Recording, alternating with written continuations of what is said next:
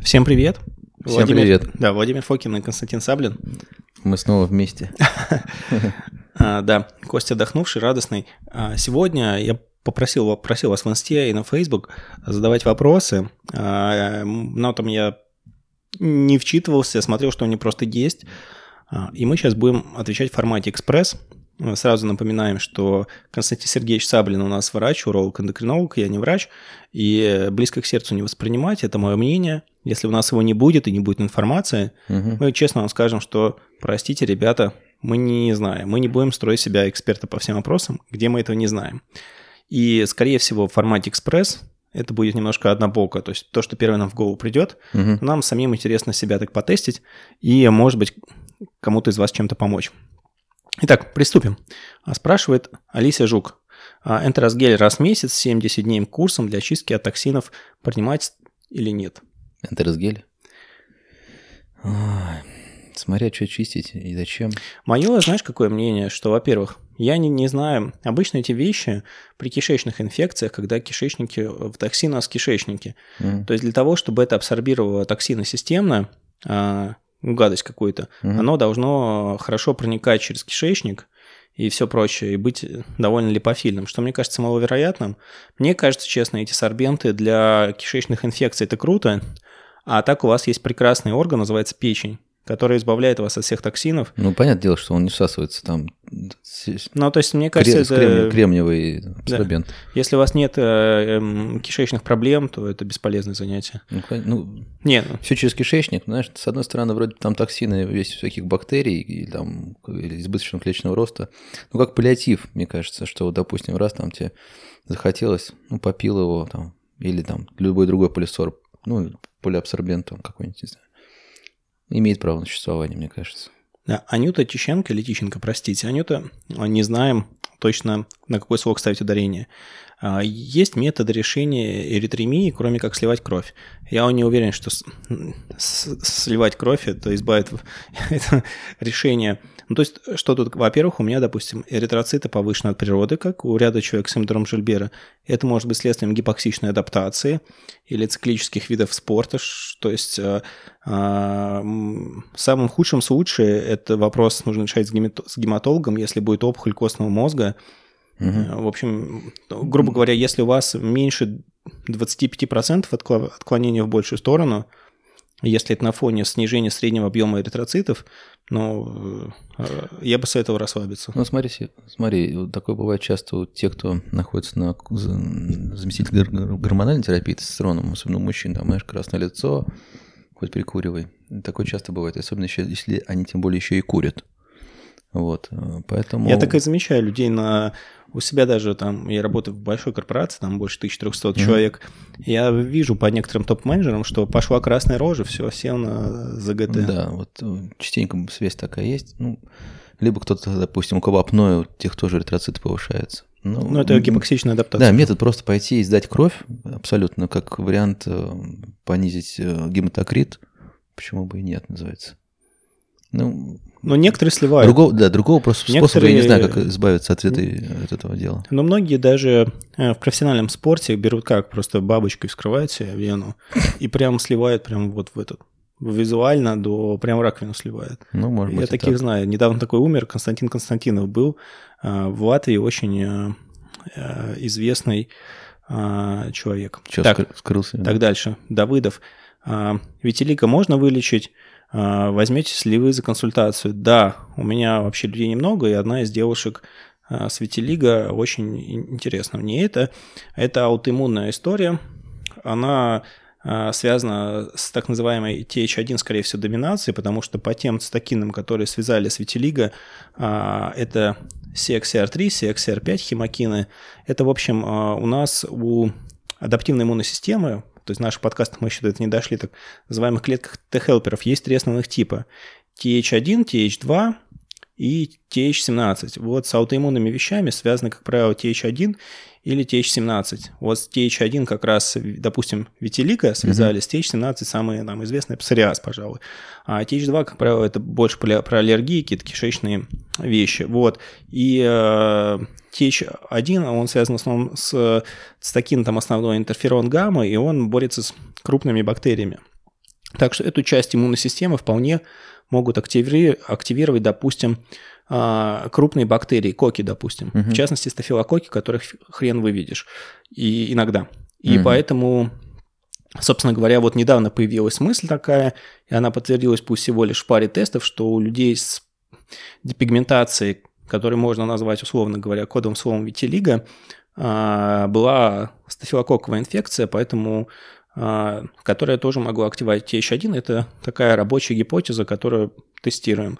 А, собственно, еще такой момент, что эти аутоиммунные вещи, они могут ускорить старение мозга и mm-hmm. старение гормональное, то, что по костной части, то есть раннее наступление менопаузы на фоне плохого сна, стресса, там, ну, всех этих ну, да. обычных вещей, больше, больше изнанки. И самое главное, это мозг. У аутоиммунные вещи, особенно с Т Х один, могут приводить к рассеянному склерозу. И, на мой взгляд, здесь нужно снижать первое воспаление, убирать его триггеры, находить их, убирать, а второе – поддерживать оптимальную функцию своего мозга. Ну, по консультации в Витилиго, да, но у меня сейчас есть два формата, вот такие разовые и постоянные.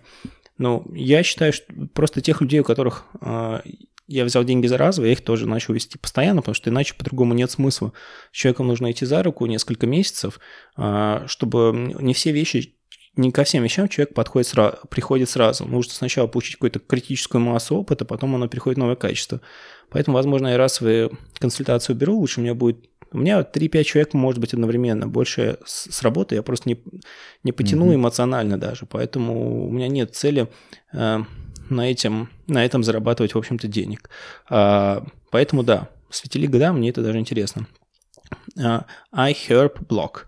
Владимир, вопрос с подковыркой. Нарушение бинокулярного зрения, офтальмолог ставит отсутствие дали, МРТ мозгов показало перенесенный тромбоз, МРТ артерий вен, бла-бла-бла.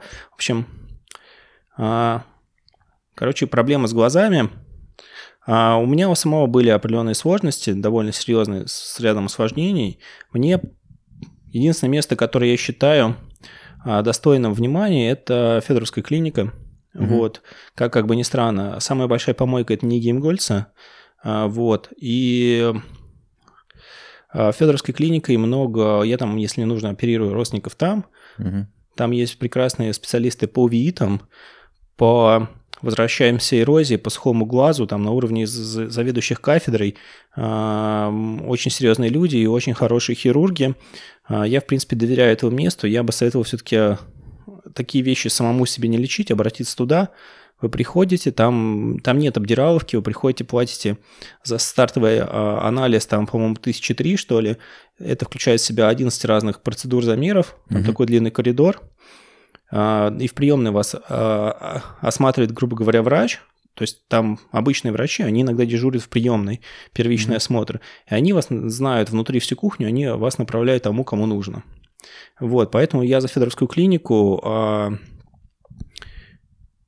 то есть, ну, то есть то, что у вас С-реактивный белок и соя в норме, это а, все-таки немножко не про офтальмотологию, а все-таки обратиться нужно именно к конкретным врачам, на мой взгляд, именно в этом месте их можно найти. Катарси спрашивает про питание, как вы питаетесь и покупаете ли еду в супермаркетах? Да, Ашан, в том числе, и в том числе на рынках, где есть еда, я ее беру. Какая диета, на ваш взгляд, самая удачная? Очень странный вопрос. Мы все разные. Кому-то веганство, кому-то кето-карнивор диета. Как относитесь к ГАПС-протоколу, безглютеновому, безлактозному питанию? Хороша ложка к обеду. Если у вас есть какие-то острые состояния, то вам нужно... Иногда бывает польза огромная от какого-то питания. Если у вас все хорошо, я за то, чтобы не париться, просто mm-hmm. а, на ночь не объедаться. Если вы любите поесть сладкое, сделайте это раз в неделю и...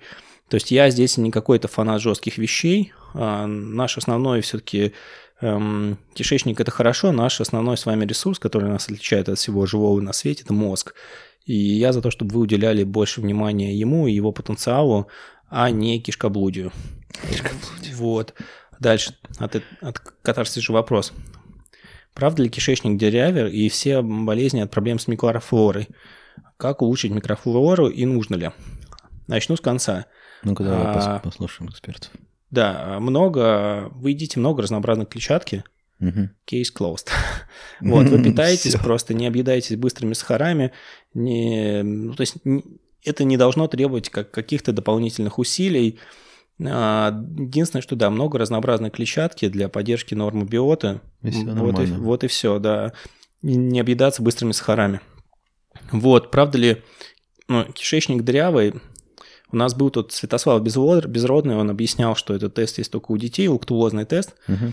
И, в общем-то, он... Я потом гуглил, он не особо-то доступный, может быть, есть в паре каких-нибудь НИИ или... То есть это действительно они так называемые tight junctions, то есть спайки клеток кишечника могут расходиться под действием разных веществ при активации иммунной системы, и ее это дальше... Ну, в общем, такая проблема есть, но...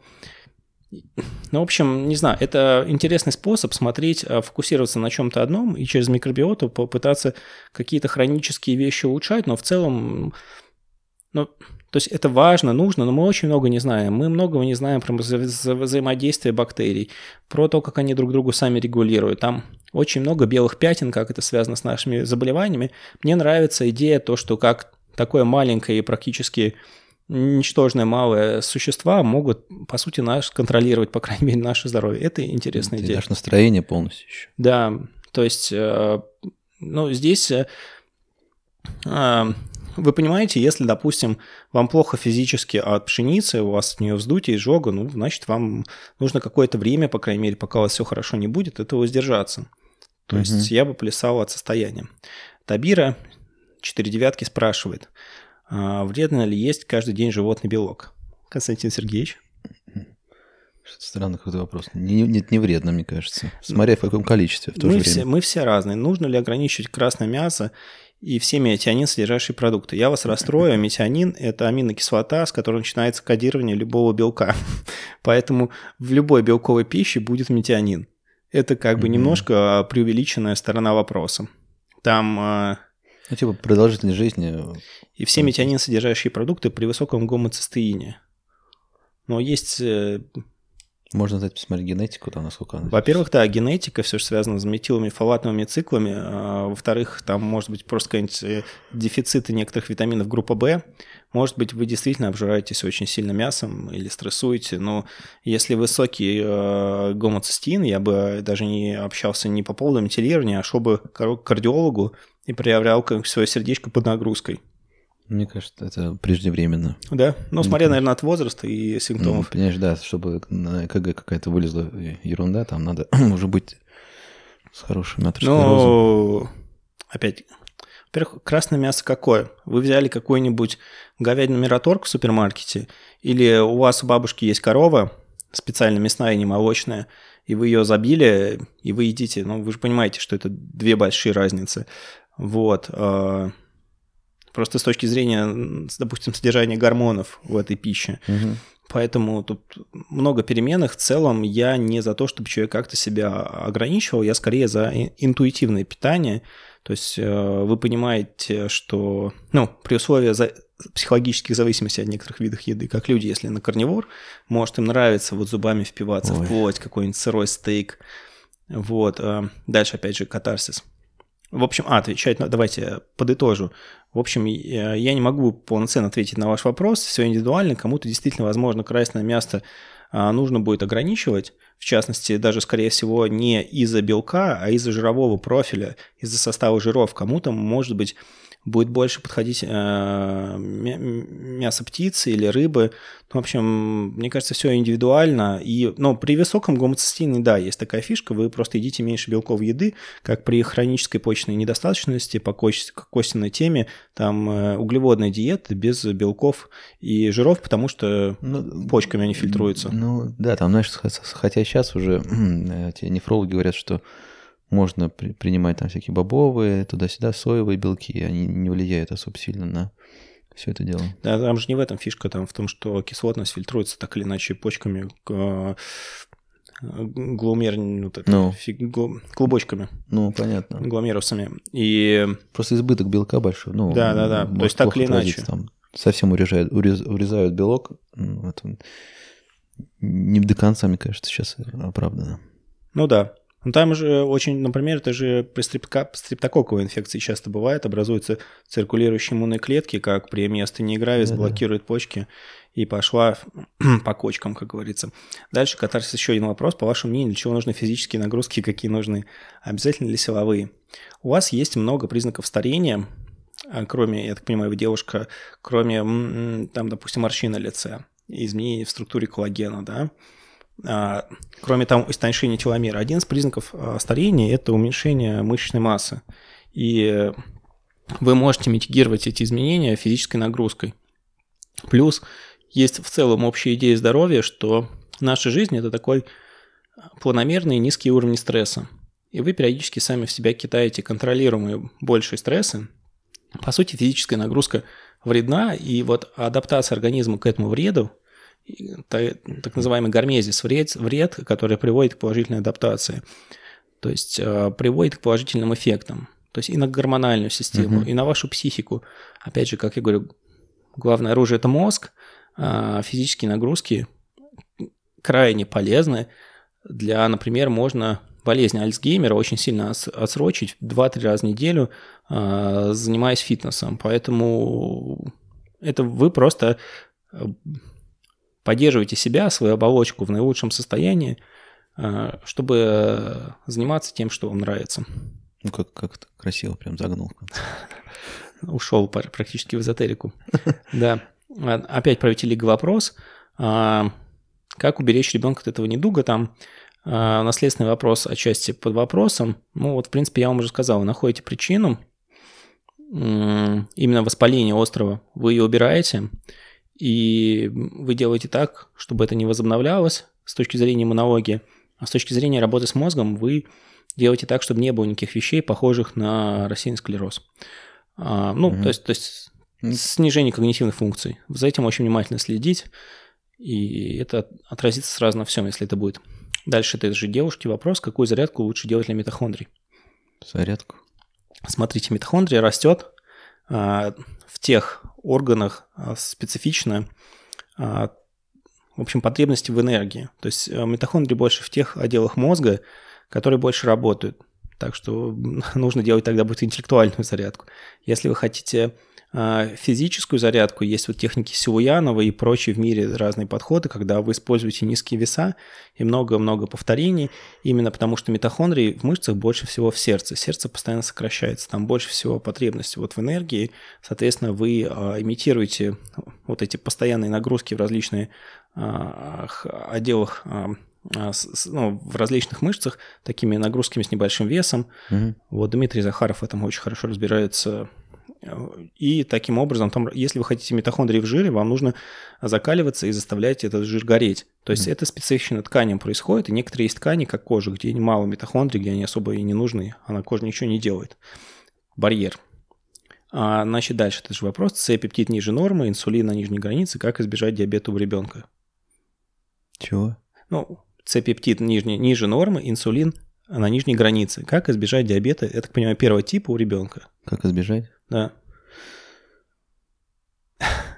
Пока Котя висит. Я хочу, я хочу, да, хочу как-нибудь э, немножко пошутить, но просто никак. Жестко, жестко, жестко получается. Да никак, потому что если есть генетическая предрасположенность там или смотрите, еще что-то... я могу... Не, погоди, я тебя... давай нафантазируем. Девушка Давай. Хочет ответ. Mm-hmm. А, есть методы борьбы, как, например, с демиелинизирующими вот этими аутоиммунными нейропатиями. Это внутривенные иммуноглобулины и потом чистить кровь плазмофорезом. Но если у вас есть в костном мозге иммунная память на собственные клетки поджелудочной, то все равно активируются антитела и расфигачат вам поджелудочную.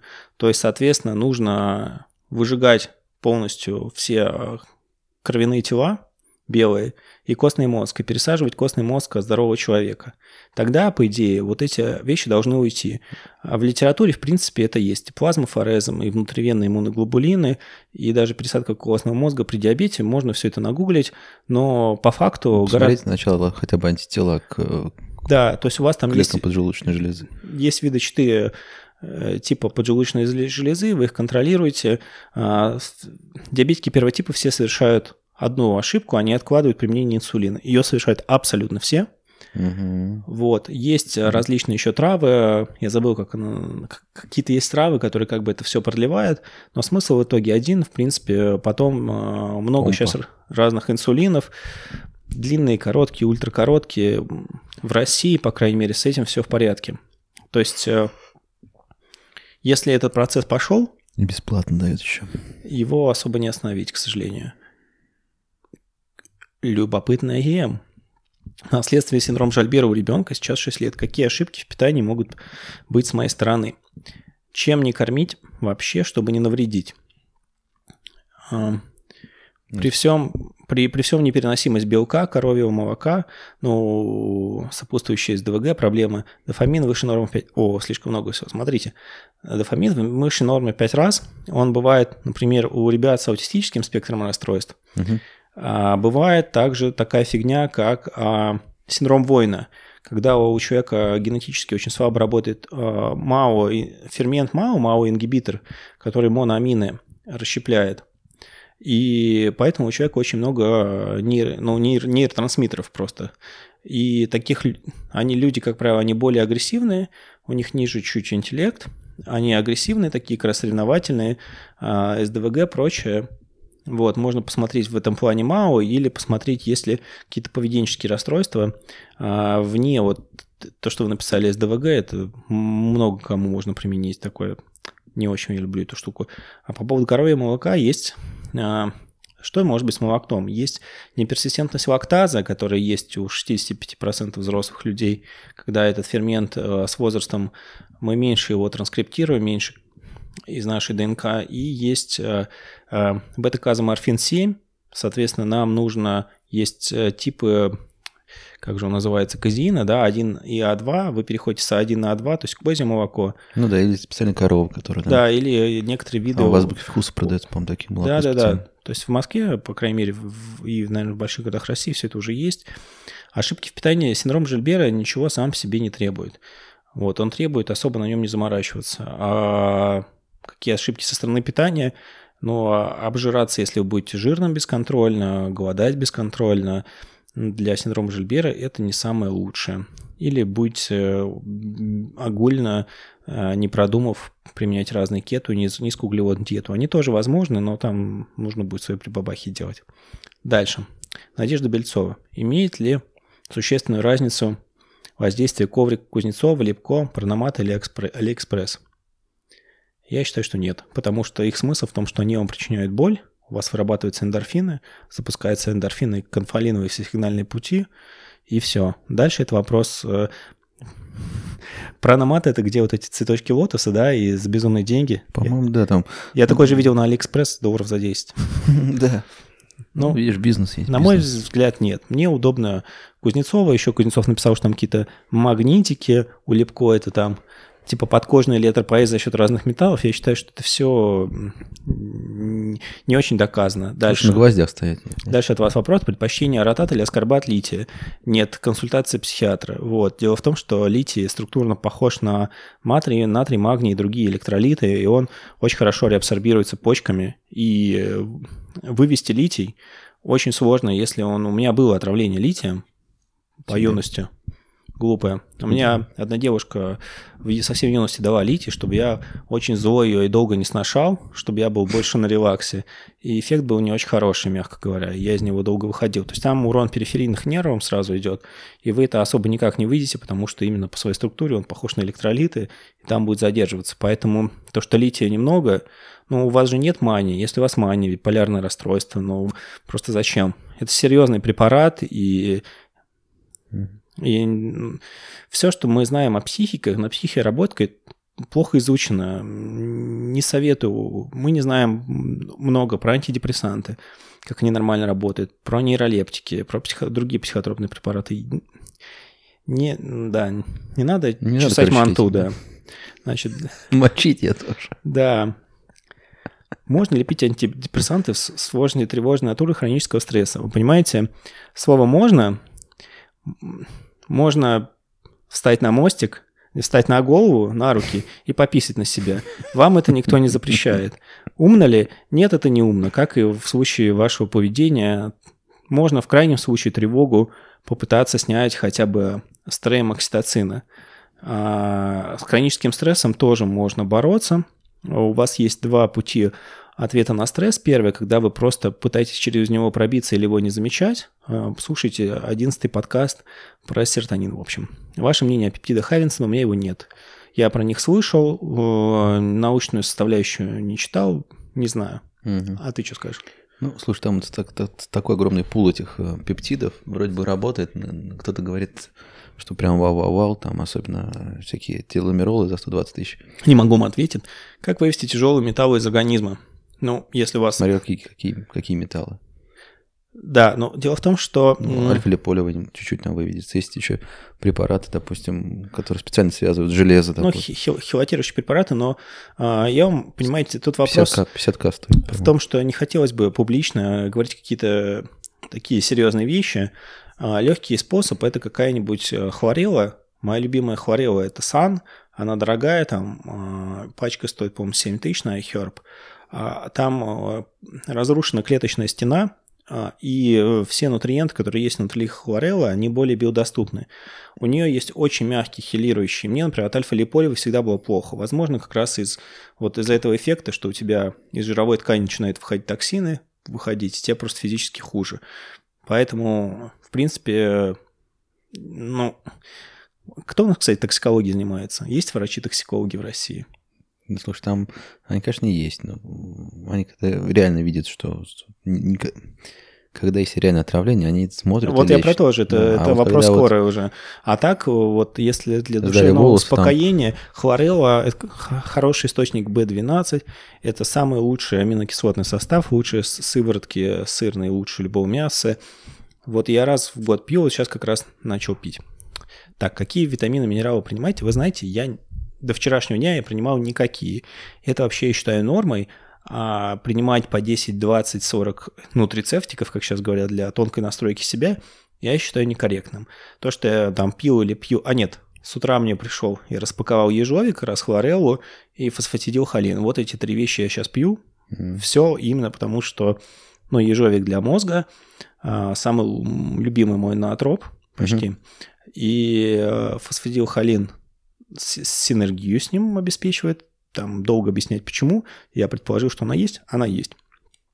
И, соответственно, хлорелла.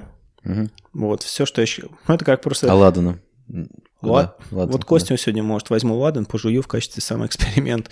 Но это уже просто мои какие-то штучки. А, просто как я делаю? Принцип какой? Если у меня есть какие-то дефициты, например, раньше мало ел морепродуктов. Угу. И у меня, например, всегда были белые точки на ногтях. Когда я стал добавлять цинк в виде БАДов, у меня ногти на ногтях ушли. Но можно съесть, допустим, два раза в неделю, съедать по шесть устриц. Но mm. сейчас, тем более, вот реально в Москве это стало не так дорого. Вот мы с Костей иногда бываем на Усачевском рынке. Там когда свежие, главное, чтобы ну, да, день в день. Ну, один раз мы сами лоханулись, мы просто взяли, типа, устрицы со скидкой. Mm-hmm. Вот, типа, дюжина за... тысяча пятьсот рублей, ну, естественно, там... Да, среднячок был. А ну, до этого было вообще прям... Как среднячок, если считать, что... Ну, там всегда вот... Там было одно место, а там недорогие... Рекламная пауза. Нет, проунс... Там, в общем, есть два места с креветками, как минимум двумя с устрицами. В одном они отвратительные, в другом они всегда были хорошие. Такое маленькое рыбное место. Но вот один раз мы съели, Нап- там... Напротив греческого такой, лавки да, такой. Да, мы... Один раз тоже съели, там было как будто их из писсуара мужского выписали и охладили немножко. Ну, в общем, просто хорошая устрица – это волшебная вещь. Это как будто ты съел глубокий чистый океан и поместил себе в рот, и она практически тает. Это волшебное чувство. И оно потом действует всегда афродизиак. Костя говорит, что возможно там, угу. потому что там есть какие-то гормоны, пригормоны. Ну, как мне так кажется, да, что все-таки это как-то живой такой биомасса такая, которая там всякие да, пептиды, то есть... не пептиды там... Хрен знает что, но очень классная вещь. Ставка основная на образ жизни, еду, привычки, солнце, а потом уже на какие-то... Как, как, как лекарства. Вы пьете дефикаци... лекарства, чтобы что-то сделать конкретное. Угу. Вот. Хроническая заместительная терапия, ну, вот она бывает, как, как и с лекарствами она бывает. Хроническая заместительная терапия? Нет, ну я имею в виду просто вот чего угодно. Вот у человека есть там, он пожизненно пьет аспирин, чтобы у него кровь была чуть пожиже. Ну-ну-ну. Например, или вот тестостерон ставит, потому что у него нет. Ну вот я имел в виду ну. то, что вот это. Вот с БАДами также хронически, если нет без этого веских, веских причин, я бы это не делал. Вот именно, знаешь, я, у меня тоже там шкаф весь БАДами завален, я, как сказать, ну, у меня там неделя, допустим, этого БАДа, неделя другого БАДа там. Вот хочу то ем, хочу это ем. Потому что не каждый хочет просто жрать постоянно текучий добавок, закидываться колесами. Ну, знаешь, интуитивно называется, по БАДам тоже. Ну да, конкретные свои списки меня на сайте спрашивали. Я, к сожалению, вам не скажу, именно для того, чтобы никто их бездумно не копировал. У меня есть, когда конкретные вопросы к себе, я их э, адресую. Так, значит, следующий вопрос. Хобби-лайф. Пептиды как анти-эйдж, чем опасны? Пептиды опасны тем, что и, и, опасны тем, что не изучены. Во-первых, что такое анти-эйдж? Я помню, был один пептид, который мешал образованию пептических мокчин. Это еще можно протянуть как анти-эйдж. Те пептиды, которые я использовал, тэ бэ пятьсот, это лошадиный допинг, повышающий выносливость, пи пи си сто пятьдесят семь, это стабильный гастропептид, способствующий заживлению, но это не является каким-то анти-эйджем, это просто подладка себя. Они все декларируются, как у них нет побочек, это просто значит, что они не изучены. Да, конечно, никаких фаз исследований не было. По, а, ну по еще я пробовал пэ тэ эс сто сорок один, это фрагмент мелатонана два, угу. Но у меня была красная рожа, через пару часов мне чуть-чуть хотелось спариваться, потом я проснулся, и мне где-то полдня не то, что хотелось спариваться, там просто ужасно все было. Вот, но это прям стимулирующая либидо, мне подарили... В одной компании, продающей пептиды. Точнее как, я заказал, я заказал ампулу за тысячу. У них, видно, не было. Они мне положили спрей за пять. Они думали, что круче, но мне нужна была именно ампула, а по носу м- вроде бы не рекомендовали какие-то американцы. А, Андрею Гострому. Я это запомнил. Короче, как вылечить хронический фарингит? Ну, вы находите причину, это стрептококковая, стафилококковая инфекция, и от нее избавляйтесь, или если есть какие-то иммунодефициты с ними, ну, то есть Я mm-hmm. думаю, здесь обычный вор вам все это сделает. Все, я включил. Опять, э, у нашей любви села батарейка. Мы это прям тестировали, так как мы защищаем природу. Точнее, стараемся слишком сильно не вредить. Мы бы батаре... из батареек выжимали все. Э, в общем, вопрос был, в какой последовательности занимаемся микробиомом. У нас есть два состояния нормы, когда мы особо им не занимаемся, стараемся не вредить и просто поддерживать клетчаточка. И второе, не норма, когда мы адресуем либо дисбиоз, либо синдром избыточного бактериального роста точечно тем, как нам нужно. Иногда вы для каких-то целей принимаете конкретные штаммы, э, виды бактерий, точнее. Например, у вас кандидоз, вы едите очень много бифидобактерий, потому что они в норме контролируют кандиду. Mm-hmm. Э, вот. Ну, например, из-за чего бывает кетокандидоз. То есть человек садится на кето, у него вылезает по всему телу прыщи кандидозные. Вот, а, ну, потому что клетчатки кожное мало. Высыпание. Нет, ну что у нее уже была кандида, но она в какой-то степени поддерживалась бифидобактериями. Угу. А на кето у нее снижаются лакты бифидобактерии. Это всегда там, знаешь, где-то с, с, ну, где-то на два порядка. То есть, если было десять в девятом, становится десять в седьмом. Угу. Было десять в седьмом, становится десять в пятом. Ну, примерно так. Ну, с того, что я видел.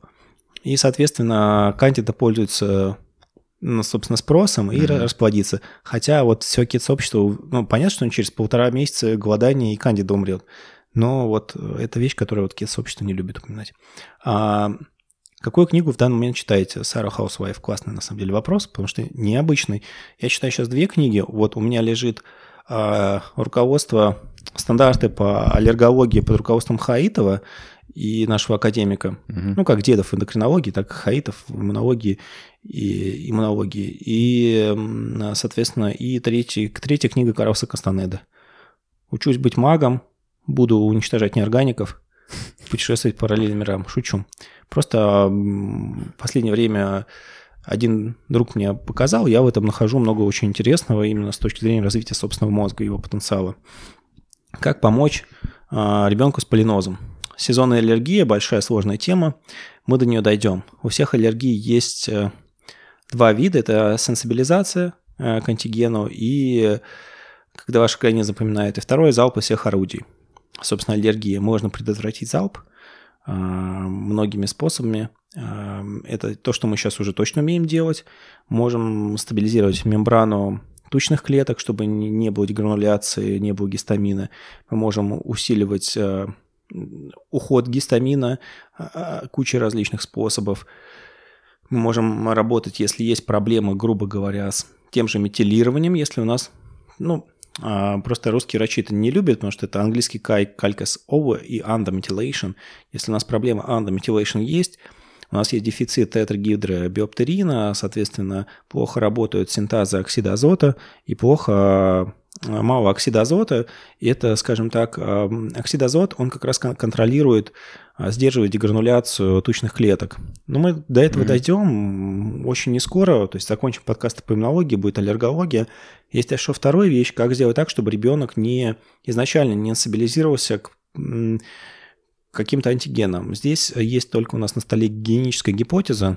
То есть, например, аллергии мало бывает у людей, которые выросли в деревнях, допустим. И много у людей, которые выросли как бы в более чистых городах. Uh-huh. И у людей, которые выросли в деревнях, у них, как правило, базофилы более высокие.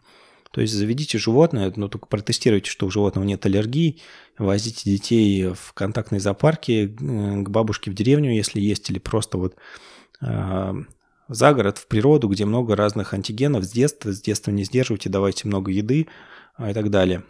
В общем... Превентивно – это демонстрировать ребенку различные антигены, чтобы и вредоносные, в том числе бактериальные, чтобы иммунная система ребенка тренировалась выстреливать по реальным целям и не пыталась выстрелить по своим. Сейчас не то, что это прям супер идея, ничего лучше нет.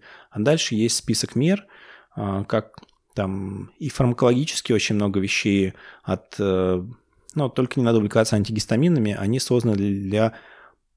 скажем так, купирование острых аллергий там в моменте. Дальше.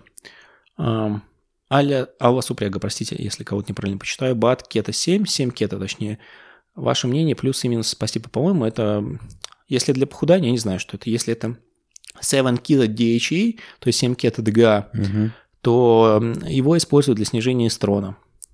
Если с синдромом эстрогеновой доминации нужно снизить эстрон, никто не понимает, как он работает, но он работает. А, так, про книгу несколько раз отобразился, уже ответил. А, значит, Варвара Летняя, а, знакомая, получается, уже хорошая. По какому плану вы строили свое лечение? У меня нет никакого плана, у меня обычно есть какой-то кавардак с моим организмом, и я стараюсь им судорожно заняться. Вот. Там, да, и что? Потестить что-нибудь интересненькое. Если у меня все хорошо, я обычно все проблемы создаю. Если все плохо, я их решаю. Вот, mm. вот и весь план. То есть... Признак гениальности, по-моему. Нет. Какая должна быть стратегия пациента при правильном взаимодействии с врачом, консультантом, нутрициологом? Интересен алгоритм действий с нуля. Как делаю я? Я нахожу врачей, у которого тридцать-сорок лет опыта в его проблеме. Врача иногда, пусть советской закалки. Почему? Потому что последние, при всем уважении к Косте и к другим врачам, последние тридцать лет врачи уходили из медицины, в фармацевтическую отрасль, в бизнес, потому что в этом не было денег. И даже сейчас, как построена оплата человека, врача, по умолчанию в заведении, который восемь лет учился, это маленькие фиксы зарплаты в частных клиниках, это привязано к проценту, это все бред. Вот для меня, человека, который пока относится к большому корпоративному бизнесу, это все ненормально, это бред, должны быть нормальные, хорошие фиксы, понятная мотивация, а не вот это, сколько ты нам притащишь, мы тебе отрежем кусочек, это, это все, это должно умереть, это с девяностых годов, это совершенно ненормальная ситуация. Просто это неумение...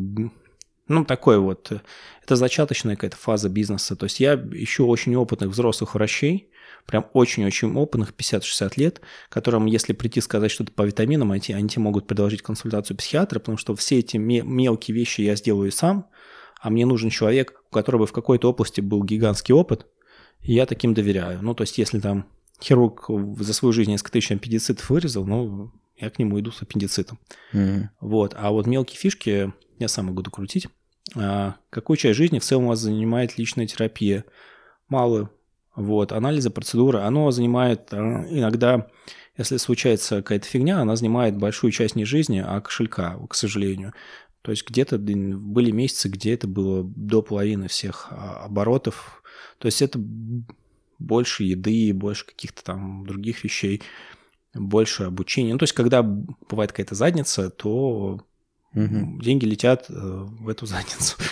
Вот. А так, в принципе, я стараюсь, чтобы мало, но то есть в идеале бы я бы в месяц хотел бы тратить может быть, тысяч десять, но выходит всегда пока больше. И, ну, просто вот у меня есть какой-то цикл разбирания о своем здоровье, я его еще не закончил. До какого уровня улучшайтинга вы планируете продолжать свои интервенции? Да я ничего не особо не улучшаю, я просто борюсь с тем, что не так. Вот. Это не, здесь не, нет ничего такого критичного, с одной стороны. Mm-hmm. С другой стороны, есть и много. Поэтому, если у меня есть даже какие-то места, где проблемы, но там есть стабильная стагнация... Что это такое? Так, это на улице. У Кости здесь... Пусть пишемся у Кости дома. Мы надеемся, что это мотоцикл или бензопила, не что-то страшного.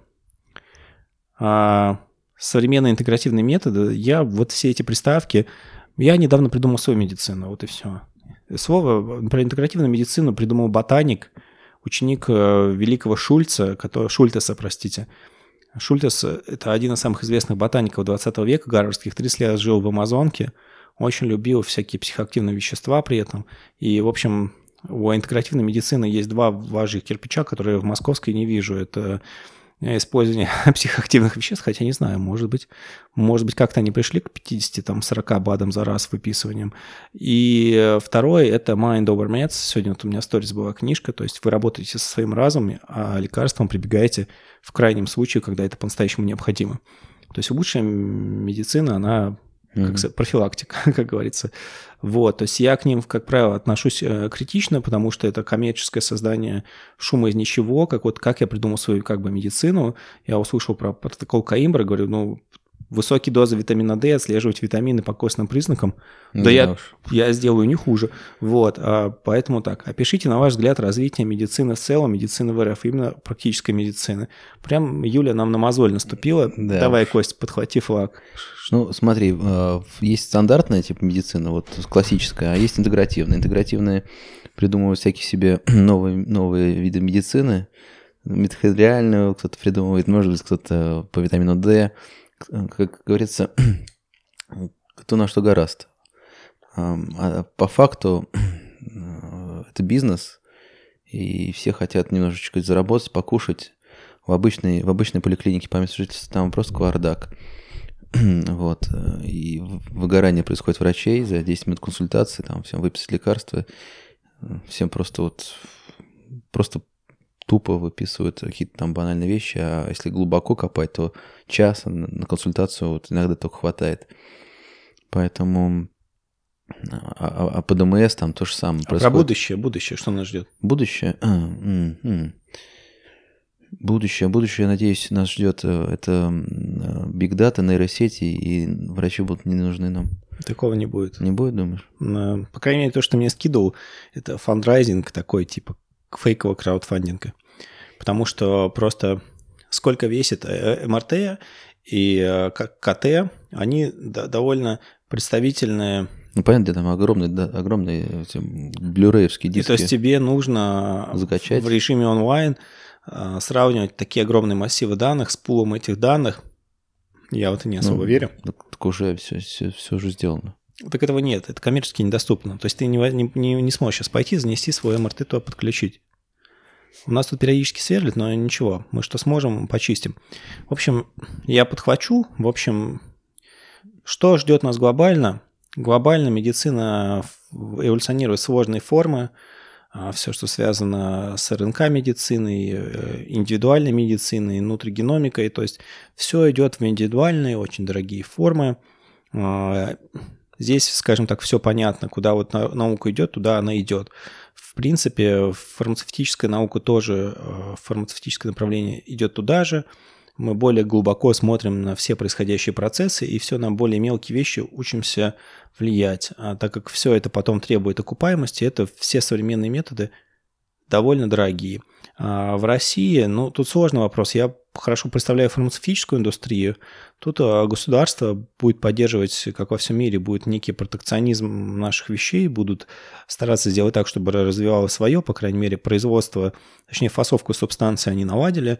Хотят сейчас наладить производство оригинальных лекарств. Что будет с медициной для меня, как для пациента, я ничего хорошего не жду. И считаю, что в по крайней мере в России, точно спасение утопающих дело рук самих утопающих. И какой бы ни был хороший врач, за мое здоровье отвечаю я сам. Вот. А как сделать двадцать три энд ми в России?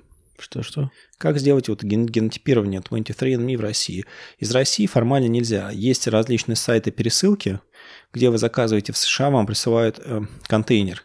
Из России, опять же, нельзя отправить биоматериал, но по факту отправляется. Но, опять же, нужно отправлять в эти сервисы, где вам будут все перепаковывать, э, и будут отправлять, допустим, не как из вас, из России, а как из США в США.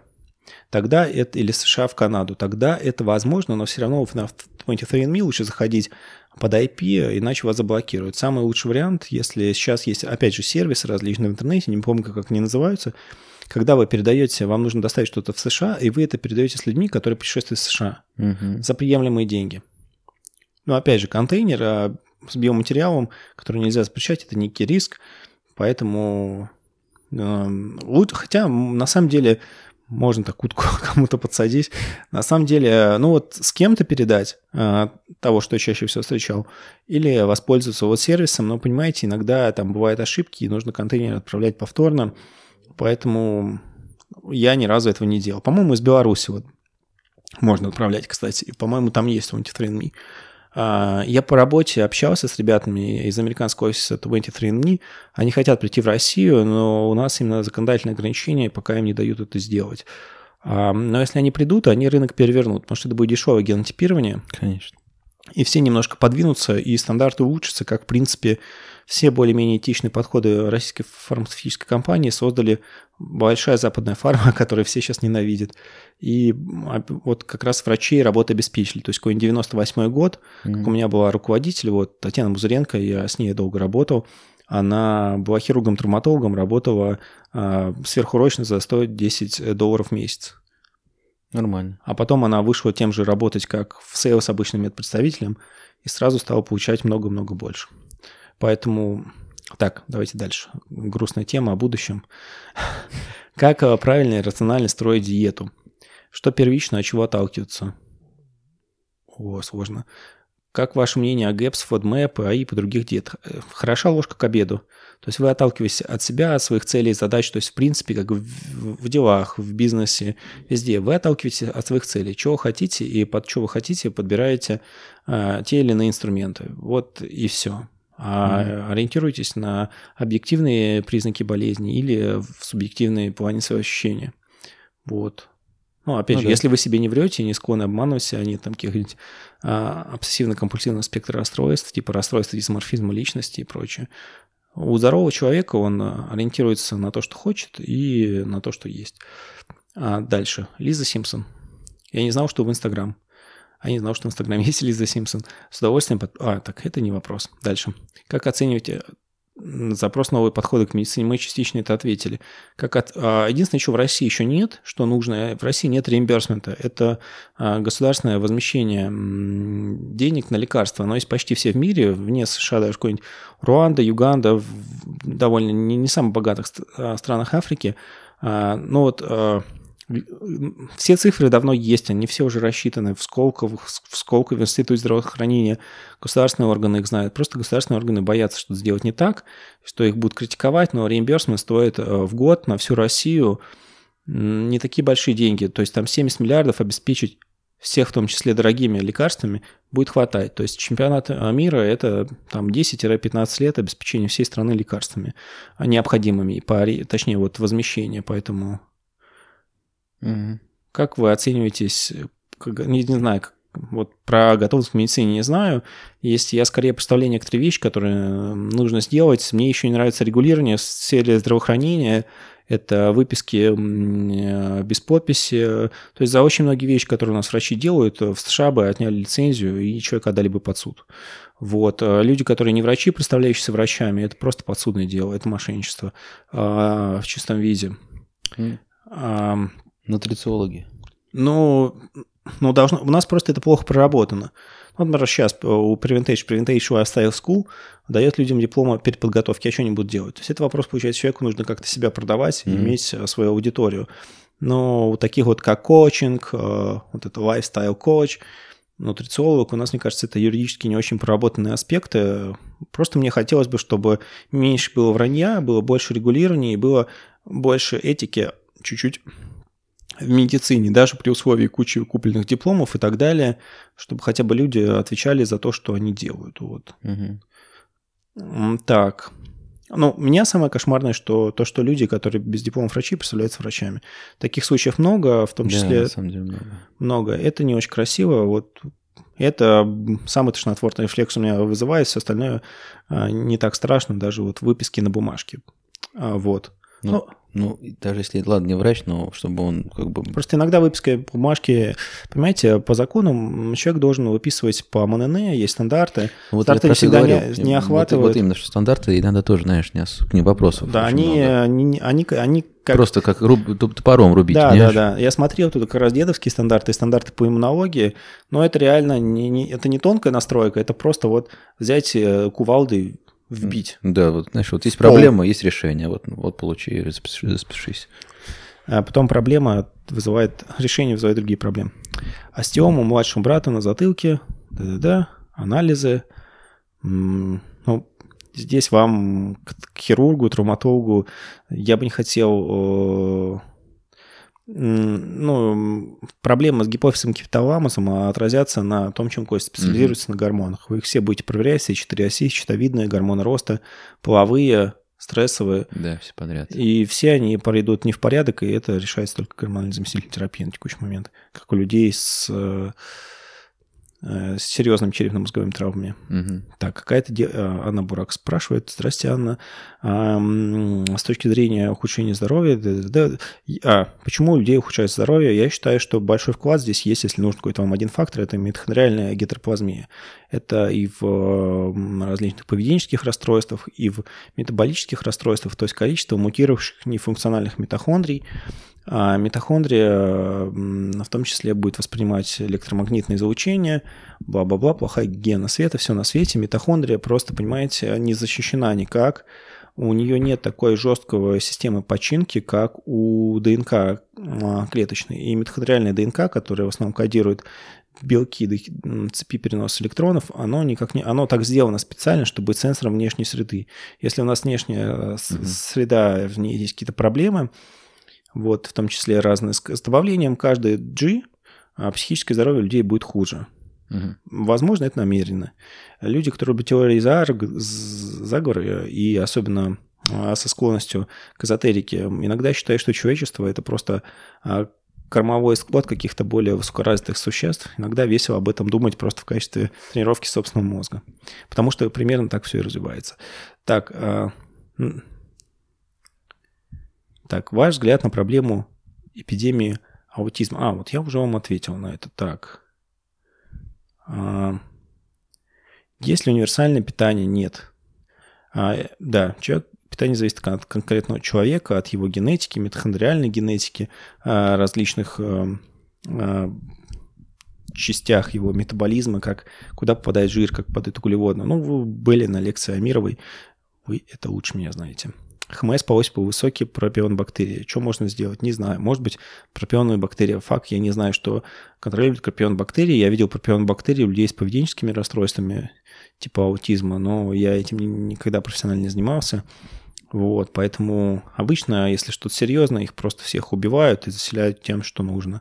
Ну, как вот, это как раз метод решения кувалдой. Ну да. Вот, рефлюкс у ребенка четырёх лет после затяжной ротовирусной инфекции. Как помочь?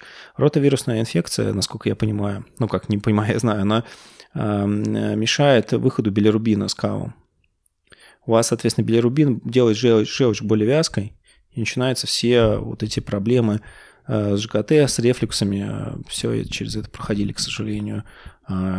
Чем помочь? Ну, это ребенок четырёх лет, вы особо не... все эти препараты, они на, на взрослых людей рассчитаны, и вы можете давать ребенку после еды имбирный чай или ромашковый чай, а на ночь аккуратно давать каких-нибудь желчегонных трав, очень аккуратно, очень понемногу. Угу. В принципе, детский организм должен быстро восстановиться.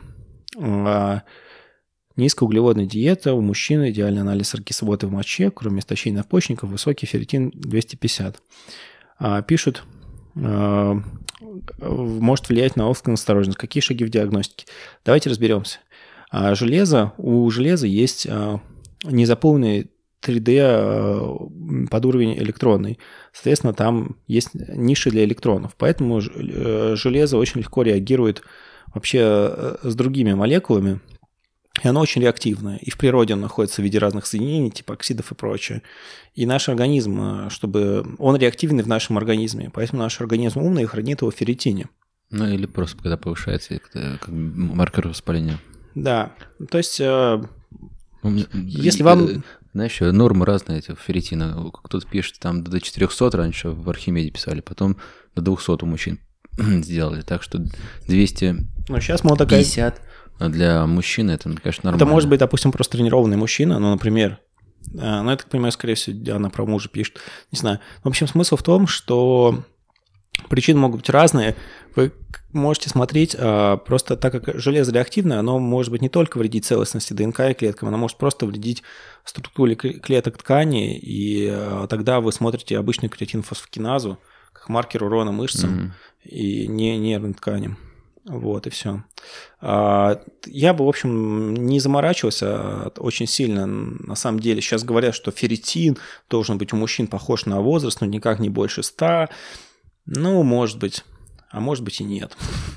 Ну, то есть, смотрите, все вкупе. У вас же есть общий анализ крови, вы видите эритроциты, вы видите железо.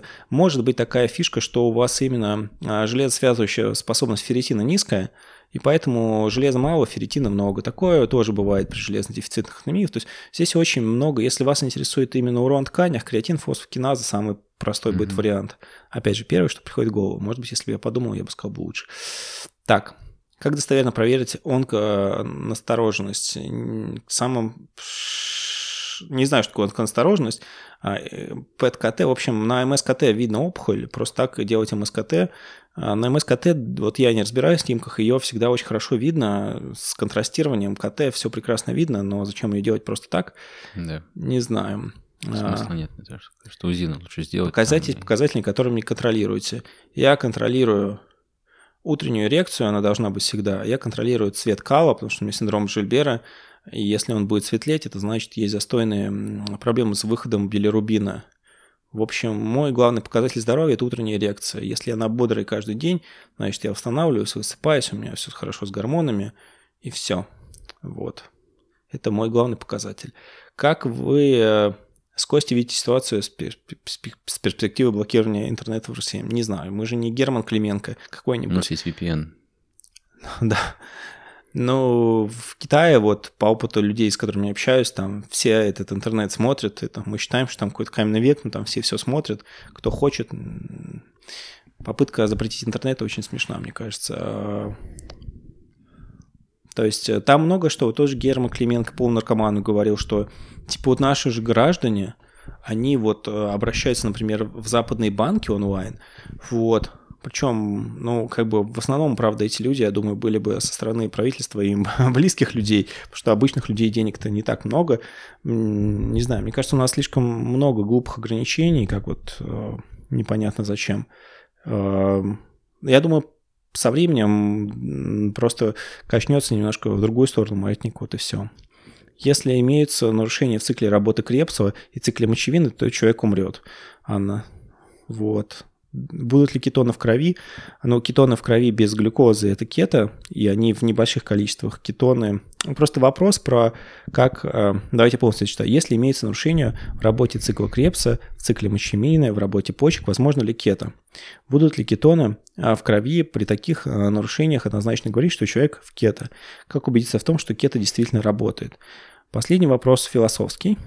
Вот, у вас есть конкретные показания, допустим, если это эпилепсия, вы принимаете кето-диету, у вас сокращение количества приступов в день, есть маркеры. То есть вопрос, какие у вас маркеры и чем вы занимаетесь. Там и будет ответ на этот вопрос. Первое, цикл Крепса или мочевина, что-то сильно не так, вы умрете.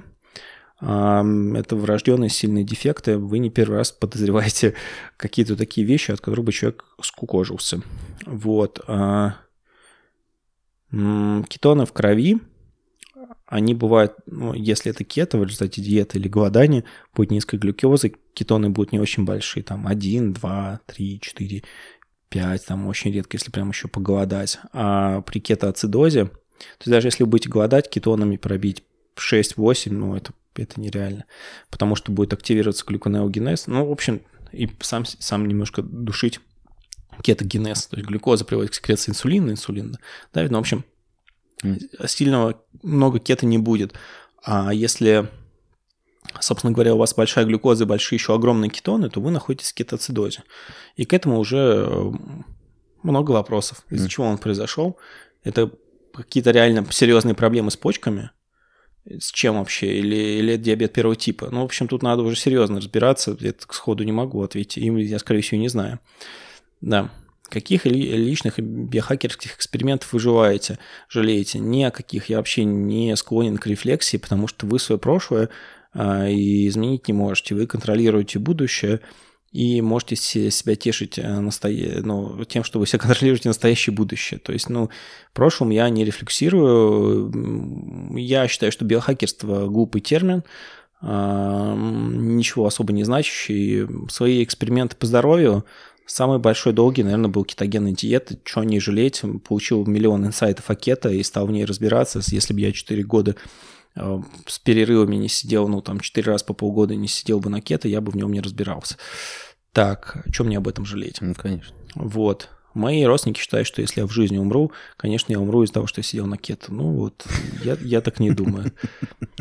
Так, синдром Жильбера, витамин А. Ну, вы а, противопоказан. Чем заменить? Не противопоказан. Вы некорректно а, прочитали и прослушали мой подкаст. А, все жирорастворимые витамины будут конкурировать а, а, с билирубином а, и, соответственно, повышать уровень непрямого билирубина в крови. А, во многих... Ешьте спокойно витамин А, просто схемы. Я говорил о схемах, где двадцать пять тысяч огромной дозы витамина А. Угу. Они работают противовирусные схемы, некоторые зрения возвращают. Для синдрома Жильбера вряд ли это будет супер классно, но нужно смотреть по ситуации. Дальше. Что вы думаете о новой фишке американских биохакеров в том, что половина бед со здоровьем э, от употребления ненасыщенных жировых кислот в виде растительного масла и орехов? А рыбий жир, так вообще яд, является... Э, ну, highly unsaturated fatty, fatty acid. Много постов на эту тему, как, например, у Мэтт Блэкберн. Черный ошок. Блэкберн. Очень красивое комиксовое имя или порное имя даже. Вот. Но на самом деле разным людям, разной генетикой в России, из того, что я видел по генетике, Россия, Украина, как правило, больше подходит э, средиземноморская диета, где основа э, жиров как раз э, те самые полиненасыщенные жиры, и они очень важны для структуры клеток и упор. Э, есть много исследований о том, что пальмитиновая кислота в избытках может быть крайне вредна, поэтому, э, ну... Это чисто сектантская такая штука, когда мы берем одну вещь, фокусируемся только о ней, потому что ничего больше не знаем. Вот в плане разобраться, какие именно вам жиры подходят, там омега шесть, девять, три из полиненасыщенных или насыщенные жиры, просто опыта по своим ощущениям или по каким-то маркерам здоровья, по которым хотите, это будут очень полезные, важные навыки, даже без генотипирования это можно освоить. А вот так вот просто говорить, что что-то хорошо, что-то плохо, огульно, я бы не стал. Mm. Инсулинорезистентность. Что посоветуете включить в протокол без метформина? Константин Сергеевич. У нас, по-моему, целый подкаст был. Да, у нас был целый подкаст про диабет, поэтому... Там просто... Самое крутое – это инкретины, вот и все. Все, что связано с инкретинами. Mm-hmm.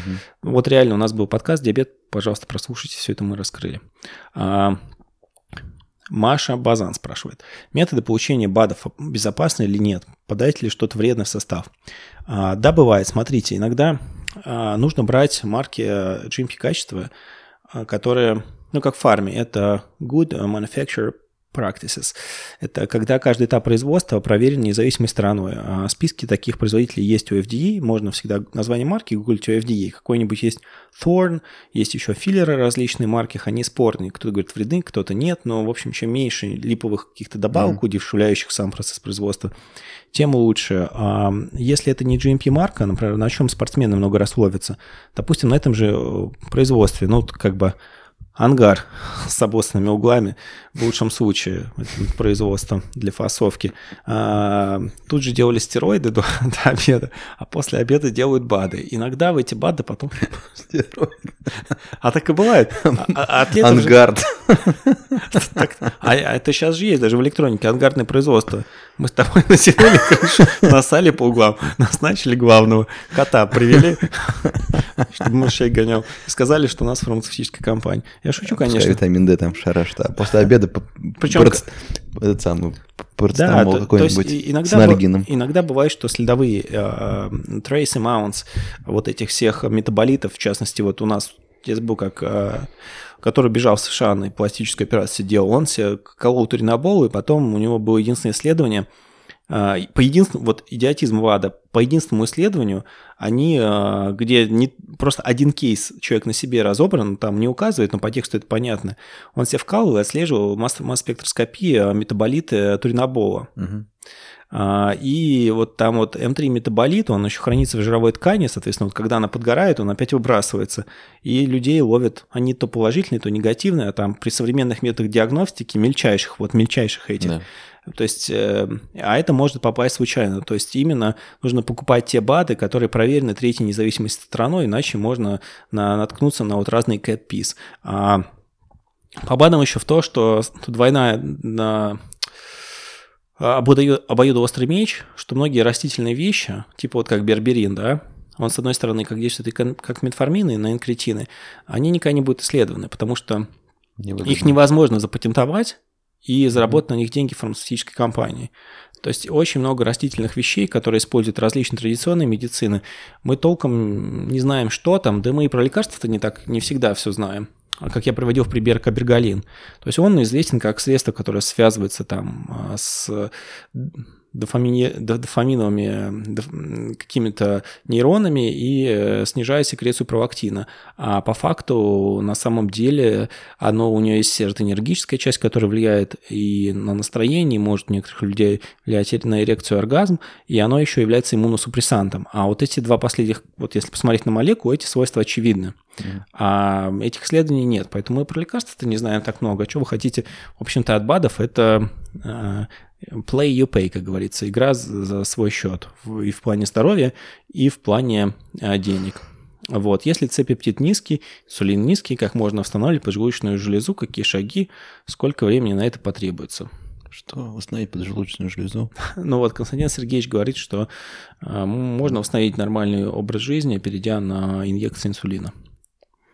Или помпы.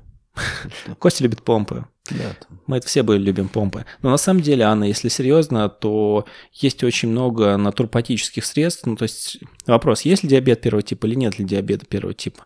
Если я знаю некоторых людей, у которых гипофункция поджелудочной, то есть инсулин у них два-три, но у них антитела все отрицательные.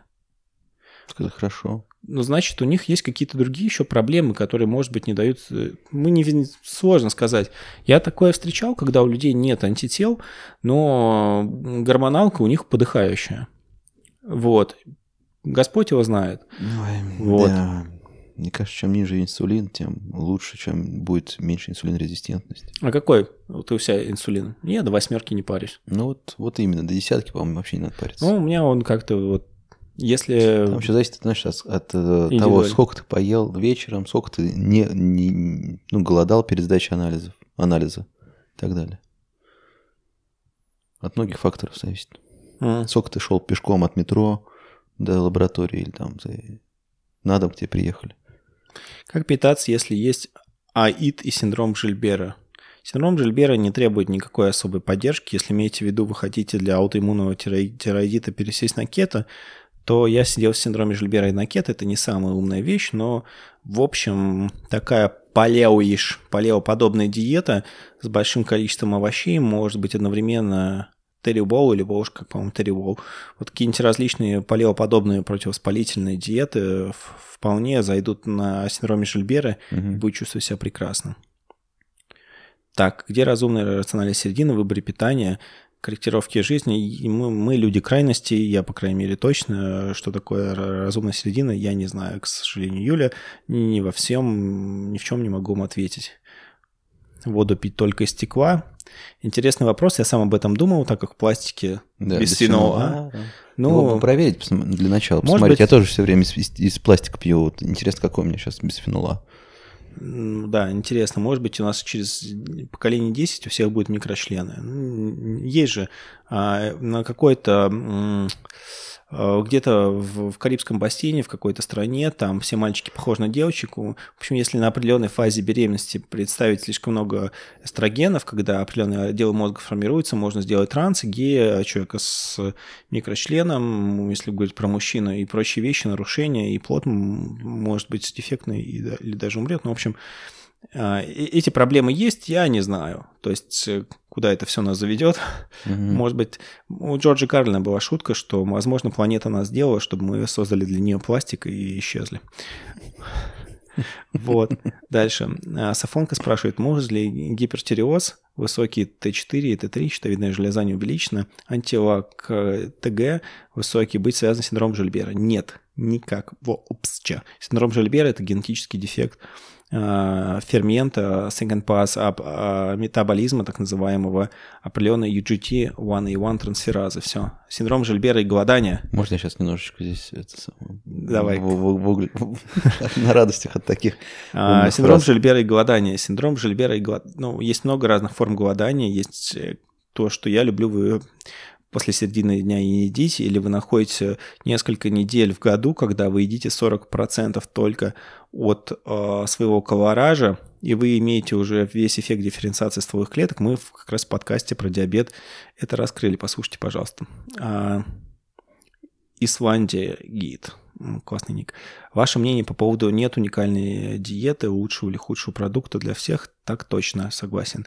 То есть определенный продукт воспринимается каждым организмом индивидуально. Ну, не то, что индивидуально, но есть различные крены. В том же, например, лучше жиры или лучше углеводы.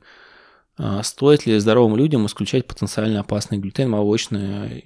Здоровым людям нет. Людям с воспалительными процессами, конечно... Желательно. Да, желательно. Причем не... Почему все вот глютен, молочка? Быстрые сахара, молочка, окей. Ну, молочка тоже источник быстрых там сахаров. Быстрые сахара и посленовые. Помидорчики ваши, бол... там, не знаю, болгарские перцы. Я могу ошибиться. Баклажан. Вот вы исключаете посленовые источники всех быстрых сахаров. Вы, ваше здоровье преобразится. Экзема у людей проходит от этого. ХМС по оси у тонкого кишечника. Проба крови показывает высокий Эпштейн-Бар. четыре тысячи по крови отрицательно. Требуется ли лечение? Если да, то какого рода препаратами? Смотрите, вирусы не обязательно будут у вас в крови. Там еще нужно смотреть ай джи эм и ай джи джи смотреть. То есть, если это острая фаза, будет высокий ай джи эм. Если уже это память, то, скорее всего, будет высокий ай джи джи, плюс Эпштейн-Бар, он незамеченным не проходит, в острой фазе он у взрослого будет как инфекционный мононуклеоз, у детей будет просто иногда как ангина. Вот, mm-hmm. Взрослый тяжелее переносит, сам переносил лет девятнадцать, очень было тяжело и может быть триггером других, ряда других проблем. Вирус где находит, где ищут, там и находят. Можно найти в спинномозговой жидкости, можно Эпштейн-Бар посмотреть еще по слюне. Ну, это, в общем, очень-очень много где его можно, можно прямо в произвольном месте сделать дырку. Найти. Да, то есть и искать там. То есть, в принципе, им особо не нужно заниматься, его должна заниматься просто клиника, наверное, ваш организм. Вот именно, если есть клиническая картина, наверное, надо... Дней за сорок он должен с ним справиться. Хронический Эпштейн-Бар, но, понимаете, нет... Эпштейн-Бара – это один из... Вот вирус герпеса какой-то четвёртого, пятого или шестого типа, я уже забыл. Но их много там. Ну, про... Четвертый, что ли? Да, вот. И... Нет, это зостер. Если вы хотите успокоить, знаете, что вы можете здесь? Терпены. Какие-нибудь сок пихты. Есть какой-нибудь абиссил татарстанского производства. Есть... Флорента, компания Арго, то есть есть просто то, что твоя родственница рекомендовала, Сергеевна, по-моему, да? Есть магазин здоровья на Ленинском, там можно взять сок пихты, там будут терпены. Твоя родственница. А, да, понятно. Да, да, да. К сожалению, она немножко в наших глазах, в моих себя уронила. Благодаря Владиславу, если Владислав слышит, привет. Ну, там просто... Я понял, понял. Там наркомания реально пошла. В ее рекомендациях про полнейшие. Вот. То есть человек пишет с совершенно конкретными синдромами, ну, а то, что она отвечает... Ну, слушай, это был быть... мотивационный коучинг. Был. Надо, может быть, лично было прийти на консультацию, а не онлайн. Но человек зарядил бабла. А, зарядил, да? Да. Mm. Никто же бесплатно этого не делает, кроме меня. И то не всегда уже. Но в основном все равно бесплатно. Вот, ХМС по Осипову, вот он, ну, в общем, мы по Эйнштейн-Барре ответили, ничего не нужно делать, если хотите, можете терпенов попить, это может это ускорить. Но аккуратно, опять же, если нет синдрома Жильбера, каких других вещей, вообще терпен интересная штука, вот, в том числе и разных простудов, гриппа. Ребенок на кето, кистозная дисплазия почек. Вы, кстати, написали, что ребенок на кето, но не писали почему. Это может быть ваша блажь, опять же. Нефропатия, высокая мочевая кислота, по крови, в суточной моче высокий альбумин, девятьсот пятьдесят при норме тридцать белок, в общем анализе мочи постоянно ка эф ка снижено, как можно поддержать работу почек. Кето, Костя, я правильно понимаю, что речь идет о хронической почечной недостаточности? А сколько лет там? Ну, не написано, просто ребенок на кето. Хм. Непонятно. О, непонятно, да, что там, почему, почему на кето, зачем, что вообще. Что скорость клубочной фистральции. Да, то есть ничего не понятно. СК... Ну, кето и там... хронический... Э, СКФ не написано, написано снижено. То есть вы вводных-то мало дали, тем более при живом урологе-то в подкасте. Да, да, урологи на самом деле не занимаются почками, они только лишь выводящей системой занимаются. А Нефрол... почками, не... Нефрологи? Нефрологи, да. Ну вот, но все равно ты что-то понимаешь там. Ну, знаешь, слушай, гораздо больше, чем... Ну, неф... ну, смысл в том, что кето и почечные проблемы – вещи несовместимые, потому что кислотность фильтруется, собственно говоря, есть протоны, есть основания. Это как раз клубочками фильтруется, и поэтому при хронической почечной недостаточности поддержать из БАДов в исследованиях с эпилепсией указано всегда цитрат калия. К сожалению, кроме слова цитрат калия, мне особо нечего, нечего сказать, к сожалению. Марина Рукав, Мария Рукав пишет. Подскажите норму ферритина у ребенка девяти лет. Не помню, не знаю. У моего сына двести. На что это указывает? Придерживаемся АИ-протокола. Угу. Костя, есть что сказать? Мне, в общем, ничего. Абсолютно. Фер, э, ферритин удерживает железо. Это может значить, что и железа много, может значить, что железа мало. Может означать воспаление. Дальше от вас более интересный вопрос. Кому противопоказан лактоферин? Это более интересный вопрос. Смотрите, давайте, во-первых, мне кажется, схема немножко другая. Если вы что-то принимаете, вы должны понимать, зачем это принимаете. То есть, если, во-первых, у любого субстанции, которую вы принимаете через рот, основные побочные эффекты будут всегда, если посмотрите лекарства, связанные с ЖКТ.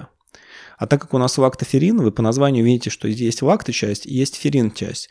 То есть, у вас будут и железо, и молочка. То есть, у вас может быть и запор, и понос. Может быть, даже одновременно. То есть, все вещи, которые принимаете на кишку, в первую очередь, это расстройство э, пищеварения и все, что с этим связано. В принципе, я же не знаю для чего. Допустим, это как э, агент разрушения биопленки бактерий mm-hmm. для усиления антибактериальной терапии или натуропатической антибактериальной терапии в очень легких случаях. То есть, вопрос не противопоказан, а зачем вы это делаете, и тогда будет ясно, оправдан этот риск или нет. Но, в принципе, лактоферин не должен вас убить. А, трансдермальный магний. Что лучше, хлорид или сульфат? Как правильно применять? А, сульфат магния вы применяете в виде... Вы покупаете сульфат магния фармацевтического качества. Я, например, пусть это, наверное, слишком дорого, покупаю в аптеке. четыреста от двухсот до полкило высыпаете себе в ванну. В, в теплой ванне двадцать минут лежите. А, хлорид удобнее, потому что вы его просто наносите на ручки, в себя втираете. Я думаю, девушкам это очень удобно будет, кто любит и так разные подмазки, втиралки. Семейное образование спрашивает. ХМС по Осипову доверяете? Биорезонанс. Что такое, что такое биорезонанс? Это не то, что эти саентологи ну, делают? Не, не саентологи, вот эти, знаешь, по фолю там вот эти, смотрят. Понятно. Верчу. Удачи с этим нет. А, я в это не верю. А... Это красивый способ вот, измерения биополей, это очень красивый способ отъема денег и такой психотерапии на доверии. Вот, если вам нужно, ну, у меня такое само бывает, мне нужно отдать денег кому-то, и мне становится да, легче. Да, вот я тебе про это и говорю, понимаешь, вот, и, и там тебе скажут, что вот надо тебе кушать красную рыбу или не надо. Там тоже, знаешь, кручу-кручу.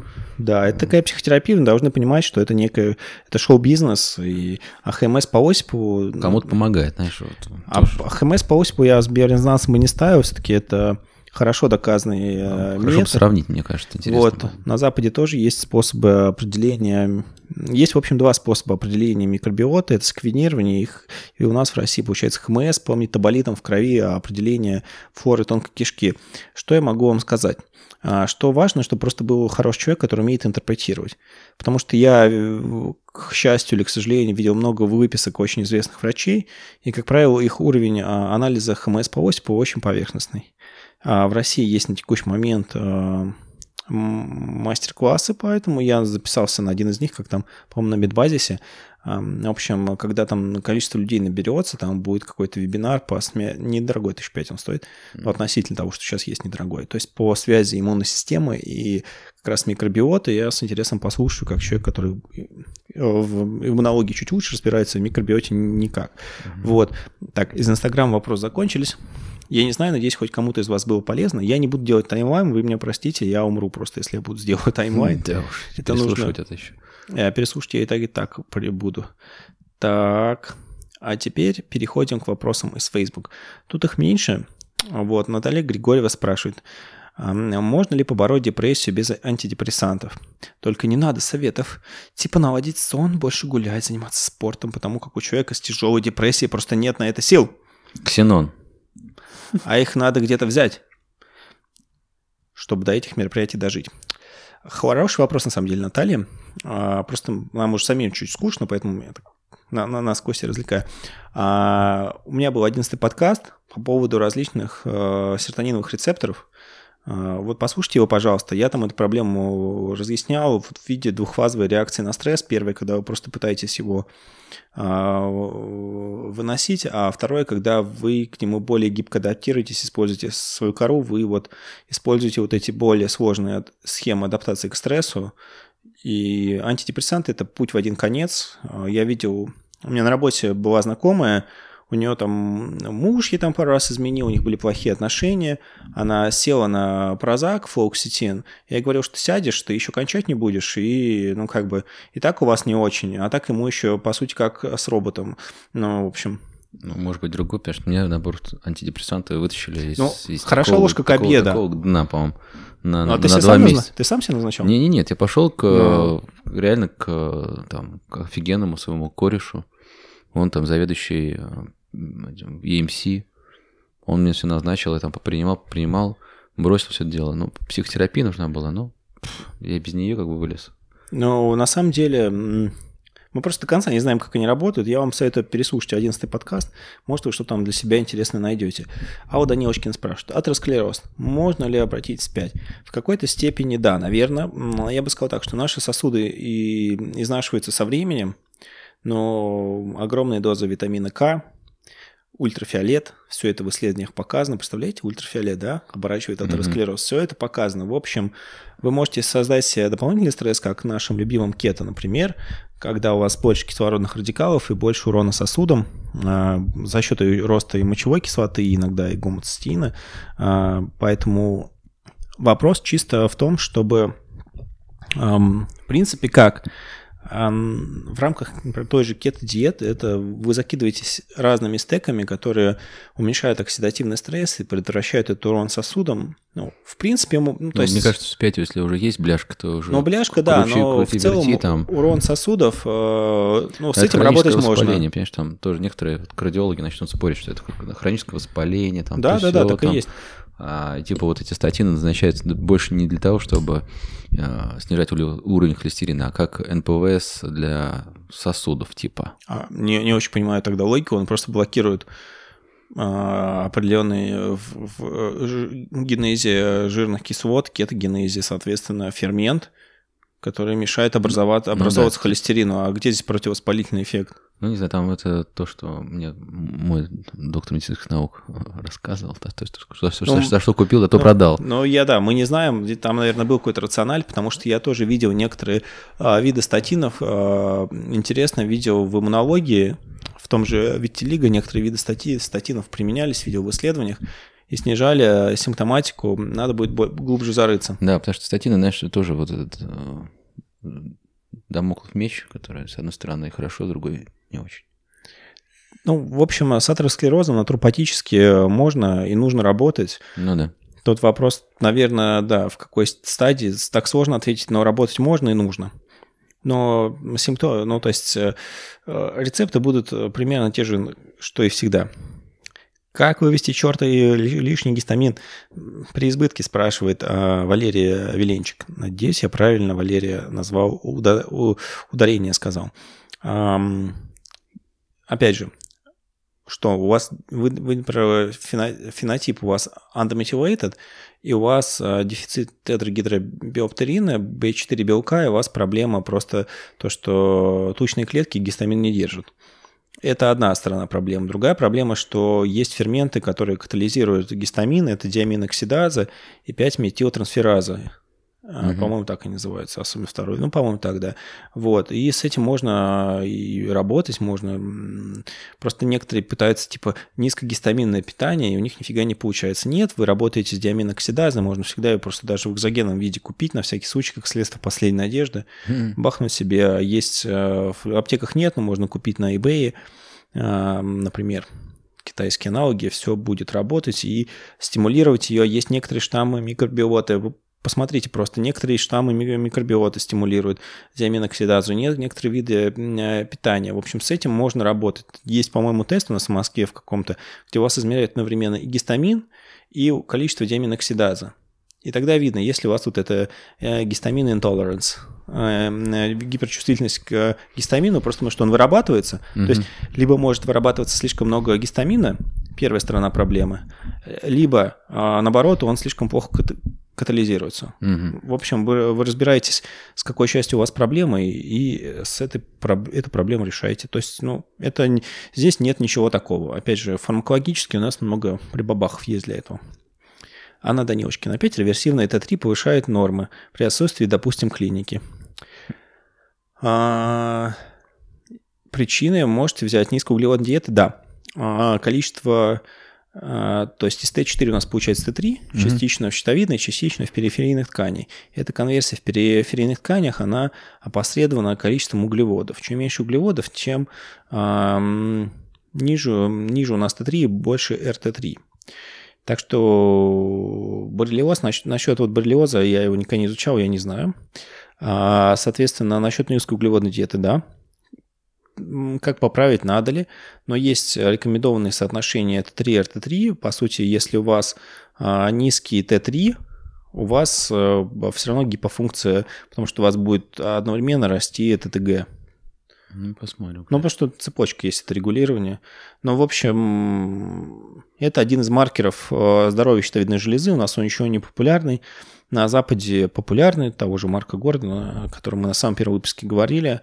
А, насчет связи, Костя, связь реверсивного Т3 с холестерином, по-моему... Что-то какая-то не особо. Нет, потому что он же, он же метаболически неактивен, его фишка-то... Да. Он, там у него есть какая-то роль на самом деле, но ничего не, такого не. существенного нет. А с холестерином нет, но вы знаете, просто у девушек с возрастом, что у нас, гиперинсулинемия, я постоянно вижу, рост липопротеинов, то, что вы называете холестерином. Нет. Ну вот если есть гипофункция щитовидной железы, назначают гормоны щитовидной железы, то липидный профиль улучшается. Естественно, потому что для сжигания жиров нужен, для сжигания жиров нужен, нужна щитовидная железа. И если иметь эту связь реверсивного Т3 и холестерина, то есть при гипофункции, простите, щитовидки вы не похудеете. Вот. Мария Сигачева. Гомоцистин. Что обратить внимание, если он повышен? Как снизить? Метилгард на АйХербе купить и все. Бэ двенадцать ты имеешь в виду? Нет, там просто так называется метилгард, и там ну, да. просто бомба взрывается. Ну, иногда это может быть... Ну, короче, там много всего. Если нет какой-то кардиологии жесткой, то да, смотрите какое-нибудь метилирование. Это мы сходу отвечаем, никогда целенаправленно не занимался. О, вот Андрей Гончаров помогает. Гомоцистеина кето, у людей много метионина в еде. Это риск повышения гомоцистеина и дисфункции эндотелия. Вне всякого сомнения... Кето дополняет, добавляет нам заботы о здоровье своих сосудов. Но почему-то кето-сообщество это не хочет адресовать. потому что это не вписывается в сектантские... Секта. Да. Как... Анна Бурак, опять, какие репаранты ЖКТ, дырявый кишечник посоветуете, если имеется реакция на глутамин, аллергия на мясо, цинк или карнозин? Магическая серебряная пуля для вашего кишечника. Но не забавляйте добавлять медь, медь к нему на... Насколько напомню, на пятнадцать миллиграмм цина, один микрограмм меди, чтобы все не шло плохо. Я серьезно, цинк, цинк или карнозин. Не цинк с карнозином, а именно цинк или карнозин, самая щадящая форма. Кстати, вам про нее говорил, ее удобно, если вам нужно повышать, особенно на, на детях. Опти, оптицинк на... Нет, не оптицинк. Нет. Цинк или карнозин. От него не сильно тошнит, даже на, на голодный желудок почти mm-hmm. не тошнит. Но он без меди идет. Mm-hmm. Нужно, отдельно медь надо. Да, нужно будет добавлять отдельно медь. Ну, там очень много вещей. Посмотрите Fix Your Gut э, Джона Брисона, фикс ёр гат точка ком. Не нужно воспринимать близко к сердцу, но нужно как бы... Э, то есть просто дырявый кишечник очень э, непонятный термин. Э, он очень красивый, его угу. хорошо продавать, но по поводу желудка герб, э, герб можно адресовать, можно адресовать метаболизм жиров. У меня это получалось, у меня был герб, сейчас его нет. Вы адресуете метаболизм жиров, все, что связано с желчью, с метаболизмом жиров, печенью, все это адресуете, все это улучшается, и никаких проблем не должно быть. Так, а как избежать истощения надпочечников? Как быть, как быть с кальцием на кето? С кальцием? Ну, иногда кальций редко, но добавляют, ну, как, во-первых, кальций электролит. Mm. На кето ты теряешь воду, с водой уходит электролиты. А с электролитами уходит еще больше воды. А как избежать истощения надпочечников, Кость? Слушай, вот этот вопрос не надо мне задавать. Знаешь почему? Потому почему? Что одни говорят, есть истощение, другие говорят, нету. Если таким вопросом подойти в институт эндокринологии, там просто возьмут большой-большой такой веник с санной и погонят им. Вот, потому что никаких анализов, там, слюны, ДГА. Я тоже этого анализа слюны, я ну, его несколько раз видел, чушь полная вообще. Ну, в общем, слушай, тут сколько людей, столько мнений. Видишь. Кому-то помогает там микродоза кортефа, кому-то не помогает, кому-то солодка заходит. Тут столько вот, реально не поймешь. Давай суточную мочу, там референт тоже огромный, еще что-то. Ну да, там огромный референт, но из того, что у нас типа... Сейчас, Сейчас, есть... сейчас допустим, выспался, съездил на отпуск, либо там, не знаю, блюблокеры поносил, еще что-нибудь. Блюблокеры, Костя правильно сказал, наша вообще любимая вещь – это очки блюблокеры и ура... Ну, погоди, я еще пока не запустил их, не надо продавать. Да, будет Саблин, Ray-Ban Саблин, будет коллаборация. В общем, да, наша любимая вещь – это снижение хронического стресса. Если серьезно, мы работаем с головой через задницу, как вы нас знаете, соответственно. Да, или через задницу, точнее, мы задницей, а то работаем с... через голову. С... Вот так. Смотри, у нас есть какие естественные. Это, соответственно, блюблокеры, соответственно, всякие нутрицептики, типа улучшения работы головного мозга и борьбы со стрессом, там пять эйч ти пи, ежовик, туда-сюда. Потом что у нас еще есть? Еще есть инертный газ ксенон, там можно два раза в месяц немножечко так вот чуть-чуть по лайту. Без усердий. А потом что у нас еще есть? М-м-м. Все, что связано с медитацией, майндфулнес, вот, техниками, парасимпатической нервной системой. Кузнецова туда же, этого нашего топ-доброго, этого, этот тренажер. Какой? Аппликатор или как его там. А Кузнецова, ну... Тоже, наверное, знаешь, от антидепрессии будет помогать там, от всяких только стрессов. Если... Ну, он там через... Да... Нам, нам, это, бить себя по башке этой чесалкой а, тоже классно. Он все-таки там. Через эндорфин работает, а через чесалку это же просто прилив крови, микротрещины, туда приходит разное, чтобы все это починить и заодно что-нибудь другое чинит. Я так понимаю, такая логика. Ну ладно, короче, смысл в том, что э, вы просто наш, вы стимулируете парасимпатическую нервную систему и лучше восстанавливаетесь. Ничего лучше не придумано. Можно недолгими курсами повышать себе кортизол э, фармакологически. Но это все, как бы, как Костя сказал, тут может быть пятьдесят мнений, не обязательно это хорошо. Да, если стандартного обычного эндокринолога спросить, то, конечно же, он посмеется. А вот интегративного врача, то, конечно же, там будут препараты химические такие. Особенно косметологи любят. бэ пять? Ну, там все, что хочешь, может быть. А вот Татьяна Мокрицова спрашивает, какое соотношение бэ жэ у, на ваш взгляд, оптимально в плане здоровья? Мы все разные, у нас разные семиминутные цели, задачи, не знаю ничего такого оптимального, подходящего для всех, кроме гробов. Вот. И то не всех. и все некоторые предпочитают кремацию. Вот, о, Алекс Линенко нас решил просто уничтожить. Много вопросов задал. А, в общем, они такие, типа, условно биохакерские. Поехали. Что вы думаете о low-dose naltrexone? Терапия минусы, скрытые камни, снижается ли он чувствительность рецепторов? О, дурацкий термин. Профилактическое понижение общего уровня воспаления, вследствие чего предположительно происходит регуляция функций организма.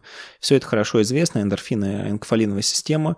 Низкодозный нальтрексон существует. Если у нас нет хронической боли, она вам не нужна. Это является основным показанием. В России есть мнение, что, может быть, какой-то у нас не такой нальтрексон. Часто, может быть, опять же, но это очень сильное воздействие на желудок. У вас могут быть запоры, у вас могут просто болеть желудок, как ну, вот, у опиатных наркоманов. Угу. У них у всех запоры и умирают от остановки дыхания.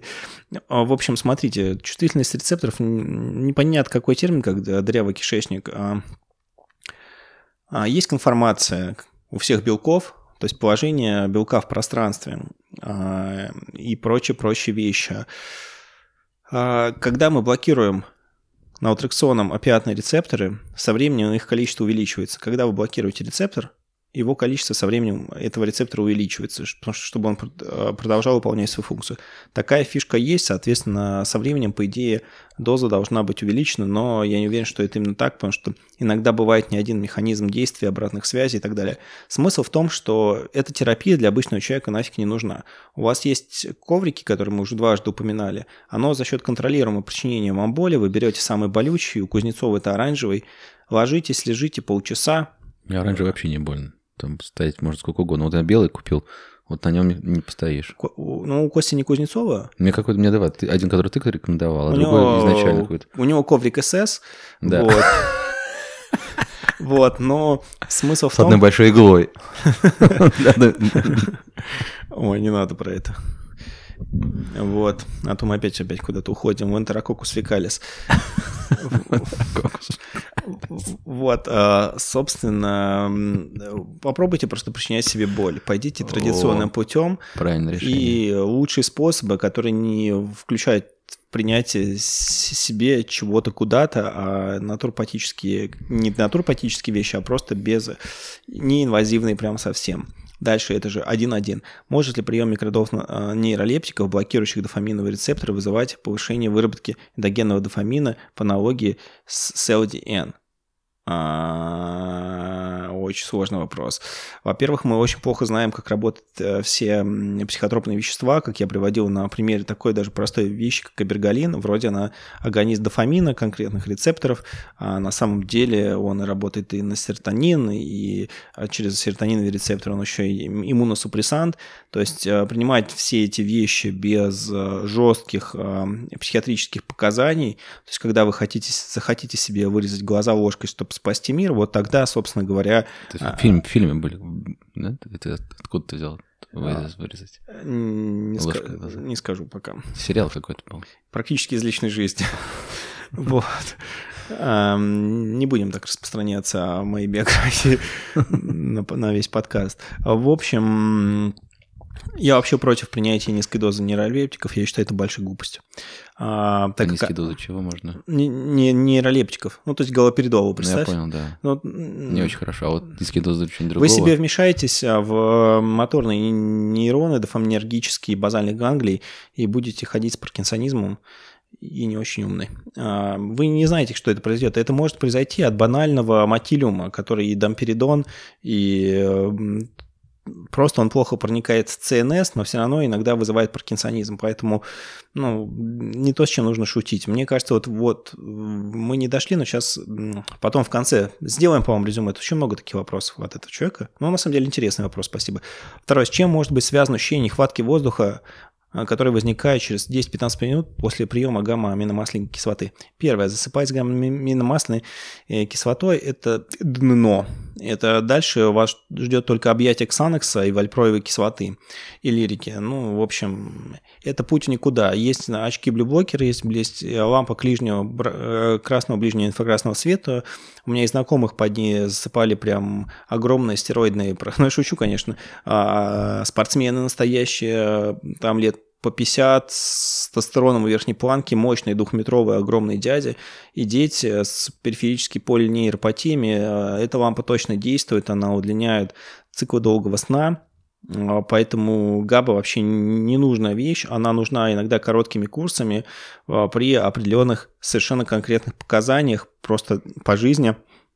Для улучшения самочувствия это очень странная мода, я понимаю, откуда она пришла, но, но это не, не является оптимальной. Если ваши, вы принимаете много всего вот так по мелочи, и ваша функция оптимизация, то вы делаете все совсем далекое от этой самой маленькой оптимизации. Настоящая оптимизация. Значит, номер три. Если знаете такие растительные препараты, как лаксогенин и так далее, хризин, что вы думаете о каждом из них? Это, конечно, совсем разные препараты, то есть э, дииндонилметан, э, ну, наверное, это как лаксогенин, это фитостероиды, но а чем вам плохо обычный тестостерон, если мы говорим? Угу. Ну, то есть его тоже там получают из ямы, это овощи или корень, я забыл, ну, собственно говоря, считаю это ненужным. В том же, в культуризме, в спорте есть тестостерон, экзоген, и зачем придумывать какие-то, наворачивать конструкции. Хризин, он не про это, поэтому давайте его как-то отдельно. Так, какие, не, не, какие могут быть последствия гормоналки по приему вещей, когда вы кидаете конечный продукт, вы подавляете всю ось синтеза. Если вы кидаете в организм тестостерон, у вас растет вот вся цепочка холестерин, прогенолон, ДГА, тестостерон, вы всю подавляете. У вас растет холестерин, у вас падают прогенолон и ДГА. То есть если вы переходите на гормональную заместительную терапию, заместять нужно всю цепочку. Это в России не делают, но это в Штатах так и делают. То есть если вы принимаете тестостерон, вам нужно ДГА и прогенолон принимать. Вот, то есть четвертый вопрос. Как повышать ДГА? Я так понимаю, Э пропущено. Или прием экзогенного приянта нанесет урон гормональной системе. Но когда, как опять же, если вы кидаете конечный или промежуточный продукт mm-hmm. в биохимии, вы подавляете весь его синтез. Если у вас, если вы девушка после менопаузы, то ДГА может быть вам экзогенный только на ночь спасительным средством. Мужчине, я пробовал ДГА в качестве эксперимента, эффект мне не очень понравился, а, повышать его, ну, может быть, у вас просто синдром, то, что он прогенолон стил синдром, то есть у вас синдром, конечно, прогенолон, но у вас просто из-за стресса, а прогенолон уходит не ДГА, уходит на, в сторону кортизола, и поэтому у вас ДГА много, то есть, может быть, вам разбираться со стрессом и не с помощью ГАБа и нейролептиков. А, опять же, я не знаю, чего у вас, я просто развиваю логически, рассуждаю вслух. Номер пять. Каково ваше мнение о натропах, суть которых улучшение объема веществ за счет проницания гематоэнцефалического барьера, бредятина какая-то, простите, типа сульбутиамина. А, понял, понял, извините, нет, не бредятина. Сульбутиамин – это витамин би один, который сделан в виде димера, из-за этого он лучше пресекает гэп. Он действует, Энерион в компании Сервье, он действует на небольшое количество людей, на кого действует, их таращивает. Но в целом он... Так себе. Ну, процентов на восемьдесят людей он не действует. Фенилпирацетам, ну, нельзя ставить вот витамин би один и фенотропил вот просто вот в одной строке типа натропы. Это не натропы, ни то, ни другое. Натроп вообще... Сходить на толчок – это натроп тогда тоже, потому что я себя лучше чувствую после него, у меня лучше фокус, я лучше фокусируюсь на задачах, потому что я не думаю, как мне покакать. То есть, понимаете, слово натроп очень глупое само по себе. То есть, первое – это витамин би один, давайте называть зверей своими другами. Другое является, по сути, стимулянтом, то есть фенилпирацетам, он более липофильный, он лучше проникает через гэп, лучше попадает в мозг, сильный стимулянт, стимулирует рецепторы глутамата, что есть плохо, и просто способствует старению и изнашиванию вашего организма. Я не вижу, зачем его применять. В долгосрочной перспективе, не знаю, вы применяете натропы для того, чтобы, как стероиды в спорте, для того, чтобы их выработать и в каких-то, ну, в какой-то конкретной задаче и от этого вырасти интеллектуально. Вот, то есть просто принимать натропы для работы в течение дня я не вижу смысла. То есть, например, можно принимать ежовик с возрастом, когда вы понимаете, что нервная система изнашивается, и дать ей определенный буст, пиночек, чтобы замедлить эти процессы естественные старения нервной системы, изнашивание миелина, урон аксоном и прочее. Шестое. В общем, по ноотропам нужно понимать, зачем вы их принимаете, их нужно вырабатывать, как в фармакологии в спорте. Сульбутиламин, ну, в общем, ну, ну, то есть, в принципе, это нормальная стратегия фармакологии, делать что-то липофильным, чтобы оно лучше проникало в мозг. Здесь как бы я не, не могу прокомментировать. Фенотропил в топку, это, я считаю, глупостью. Сульбутиламин, ну, на кого-то работает, можно просто на работу пачку принести и, знаете, пробовать. На кого сработает, тому и подарить. Шестое. Какие существуют БАДы для поднятия уровней э, с гормона роста и эф эр один щитовидных гормонов? Чего? Какие есть БАДы, Кость, для поднятия гормона роста и инсулинового фактора роста один щитовидных гормонов? БАДы? Да. Ладно, я... Костя, чтобы не перешел, не сказал все, что он об этом думает. Щитовидку... Щитовидный гормон иногда можно поднять, если у вас питание дефицитное, в России часто бывает, но вы, по-моему, не из России, а морепродуктами. Ну, селен, йод. Йод, селен, цинк. Все и так знают. Да-да-да. Вот, все знают, но все дефицитные. Повысить еще потом еще физическими нагрузками небольшими, там, циклическими и так далее. С гормоном роста есть такая фишка в том, чтобы... Опять же, он еще, его функция зависит не сама по себе, она всегда связана с печенью, потому что эф эр... А гормон роста доходит до печени, печень секретирует эф эр один, она связывается с рядом белков типа ай джи эф би пи три, это связано тоже там с некоторыми витаминами группы В, например, с би шесть. Но на самом деле еще есть фишки разные, когда вы на ночь едите разные штуки, именно на ночь, чтобы увеличить ночную пульсацию гормона роста, усилить ночную секрецию гормона роста и лучше восстановиться. Простите, это, например, делается в, в бодибилдинге. Раньше бодибилдеры на ночь принимали бутират, пока его не запретили. Пляс вода, оксибутират натрия. Вот. Соответственно, это повышало им секрецию ночную гормона роста. Некоторые можно принимать альфа-джи пи си на ночь. Если оно вас не стимулирует, будет стимулировать в течение двух часов после приема секрецию гормона роста ночью. Можно на ночь пить какой-нибудь аргинин, цитрулин и другие аминокислоты, которые могут стимулировать секрецию ночного именно гормона роста, чтобы вам лучше именно восстановиться. В течение дня у вас его будет, соответственно, меньше, то есть в сутки его будет примерно плюс-минус одинаково, но можно увеличить ночной. Есть еще, смотрите, с эф эр один есть просто инсулиномиметики, типа актовегина, типа плацента, который просто плацента, гидролизатор плацента, русский наш, он там копеечный, он тоже работает как очень хороший стимулянт. Ну, то есть, если у вас мозг работает, он, там будет все хорошо. Если он уже плохо работает, ну, там иногда бывает, можно косвенно за счет нутриентов чем-то помочь, витаминов. Ну, а, ну, в общем, спасибо вам за ваш вопрос. Интересный вопрос. Единственное, что могу сказать, что вот подход на впихание себя чего-то, я не считаю я сам... Это, я уже, по-моему, переболел. Знаешь, раньше вот телефоны перепрошивал, там компьютер несколько систем стоял, ну, чтобы от скуки на форумах сидел. А хорошая сейчас... аналогия, да. Да-да-да. А сейчас я вот э, переболел уже, кажется, эндокринологией с, бады, с БАДами со всеми. И смотрю уже на это как-то чуть-чуть другим ракурсом. Кому когда-то надо, вот принимаешь, не надо... на поддержку, реально, добавка к пище. Не просто там двадцать бадов жрать каждый день и, и с толчка не слезать, мягко говоря. А вот, да, допустим, это... раз через день витамины группы В, там через день там раз там сразу закинулся там тридцать тысяч витамином Д и там не ешь его в течение там недели или еще сколько-то. Ну, в общем, как-то вот в таком формате, таком, чтобы вот мозги были на месте, там раз захотел, немножко там, тауринчику Ой, подкушал, там еще что-то еще, ну, знаешь... Как бы вот там, да, цинк нужен, допустим, кальций реально нужен, магний нужен. Это вот прям вот вынь да положь. А вот э, все остальное, там вот, знаешь, вот прям чтобы весь айхерб скупить и его жрать вместо еды там. И потом еще на всех диетах пересидеть вместе взятых. Просто вот, вот какой-то крайность. Ну, в общем, вот все, что связано с мозгом, я... с мозгом нужно вмешиваться развитием своего мозга. Еще надо жить жизнью, а не жрать постоянно БАДа и, и кайфовать. От вы, вы ничего это не, не улучшите, вы просто... У вас будет временное улучшение, стратегически это ошибочный подход, на мой взгляд. А, Анна Бурак опять спрашивает. Простой человек как может установить, что у него есть аутоиммунный процесс? А, да никак.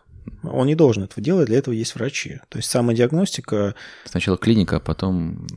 Знаешь, некоторые вот лечат анализы, допустим, приходят там какие-то анализы, о, все пропало. Нет, просто человек спрашивает, как, как ты сам у себя можешь обнаружить ауто- аутоиммунный процесс? Да никак анализ дать, там, видишь, антитела. А если Есть какая-то клиника, там недомогание, еще что-то. Приходишь к врачу, жалуешься на жалобы. Все. Есть врачи-иммунологи, которые должны этим, реже ревматологи, офтальмологи, если это... Ну, то есть не нужно этим заниматься самому. Да. Поиск хорошего врача, возвращаясь к вопросу Варвары Летней. Ну да, это большая проблема. Сам с ней много раз сталкивался. Не всегда успешно решает вопрос, но, но что еще делать? Вот. Причины повышенного кальция в крови. Дефицит дэ три. Повышенного кальция причина? Да. Да много может быть причин. Щитовидкой тоже там что-то может быть, да? Там надо смотреть паращитовидную железу. Просто парадгормон сдать. Угу. Даже нехватка витамина D тоже идет к повышению кальция и там, так далее.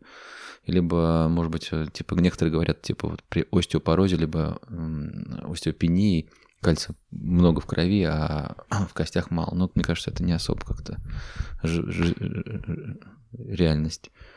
Гиперкальциемия, может быть, и генетическими особенностями, либо просто много кальция, но он должен усваиваться.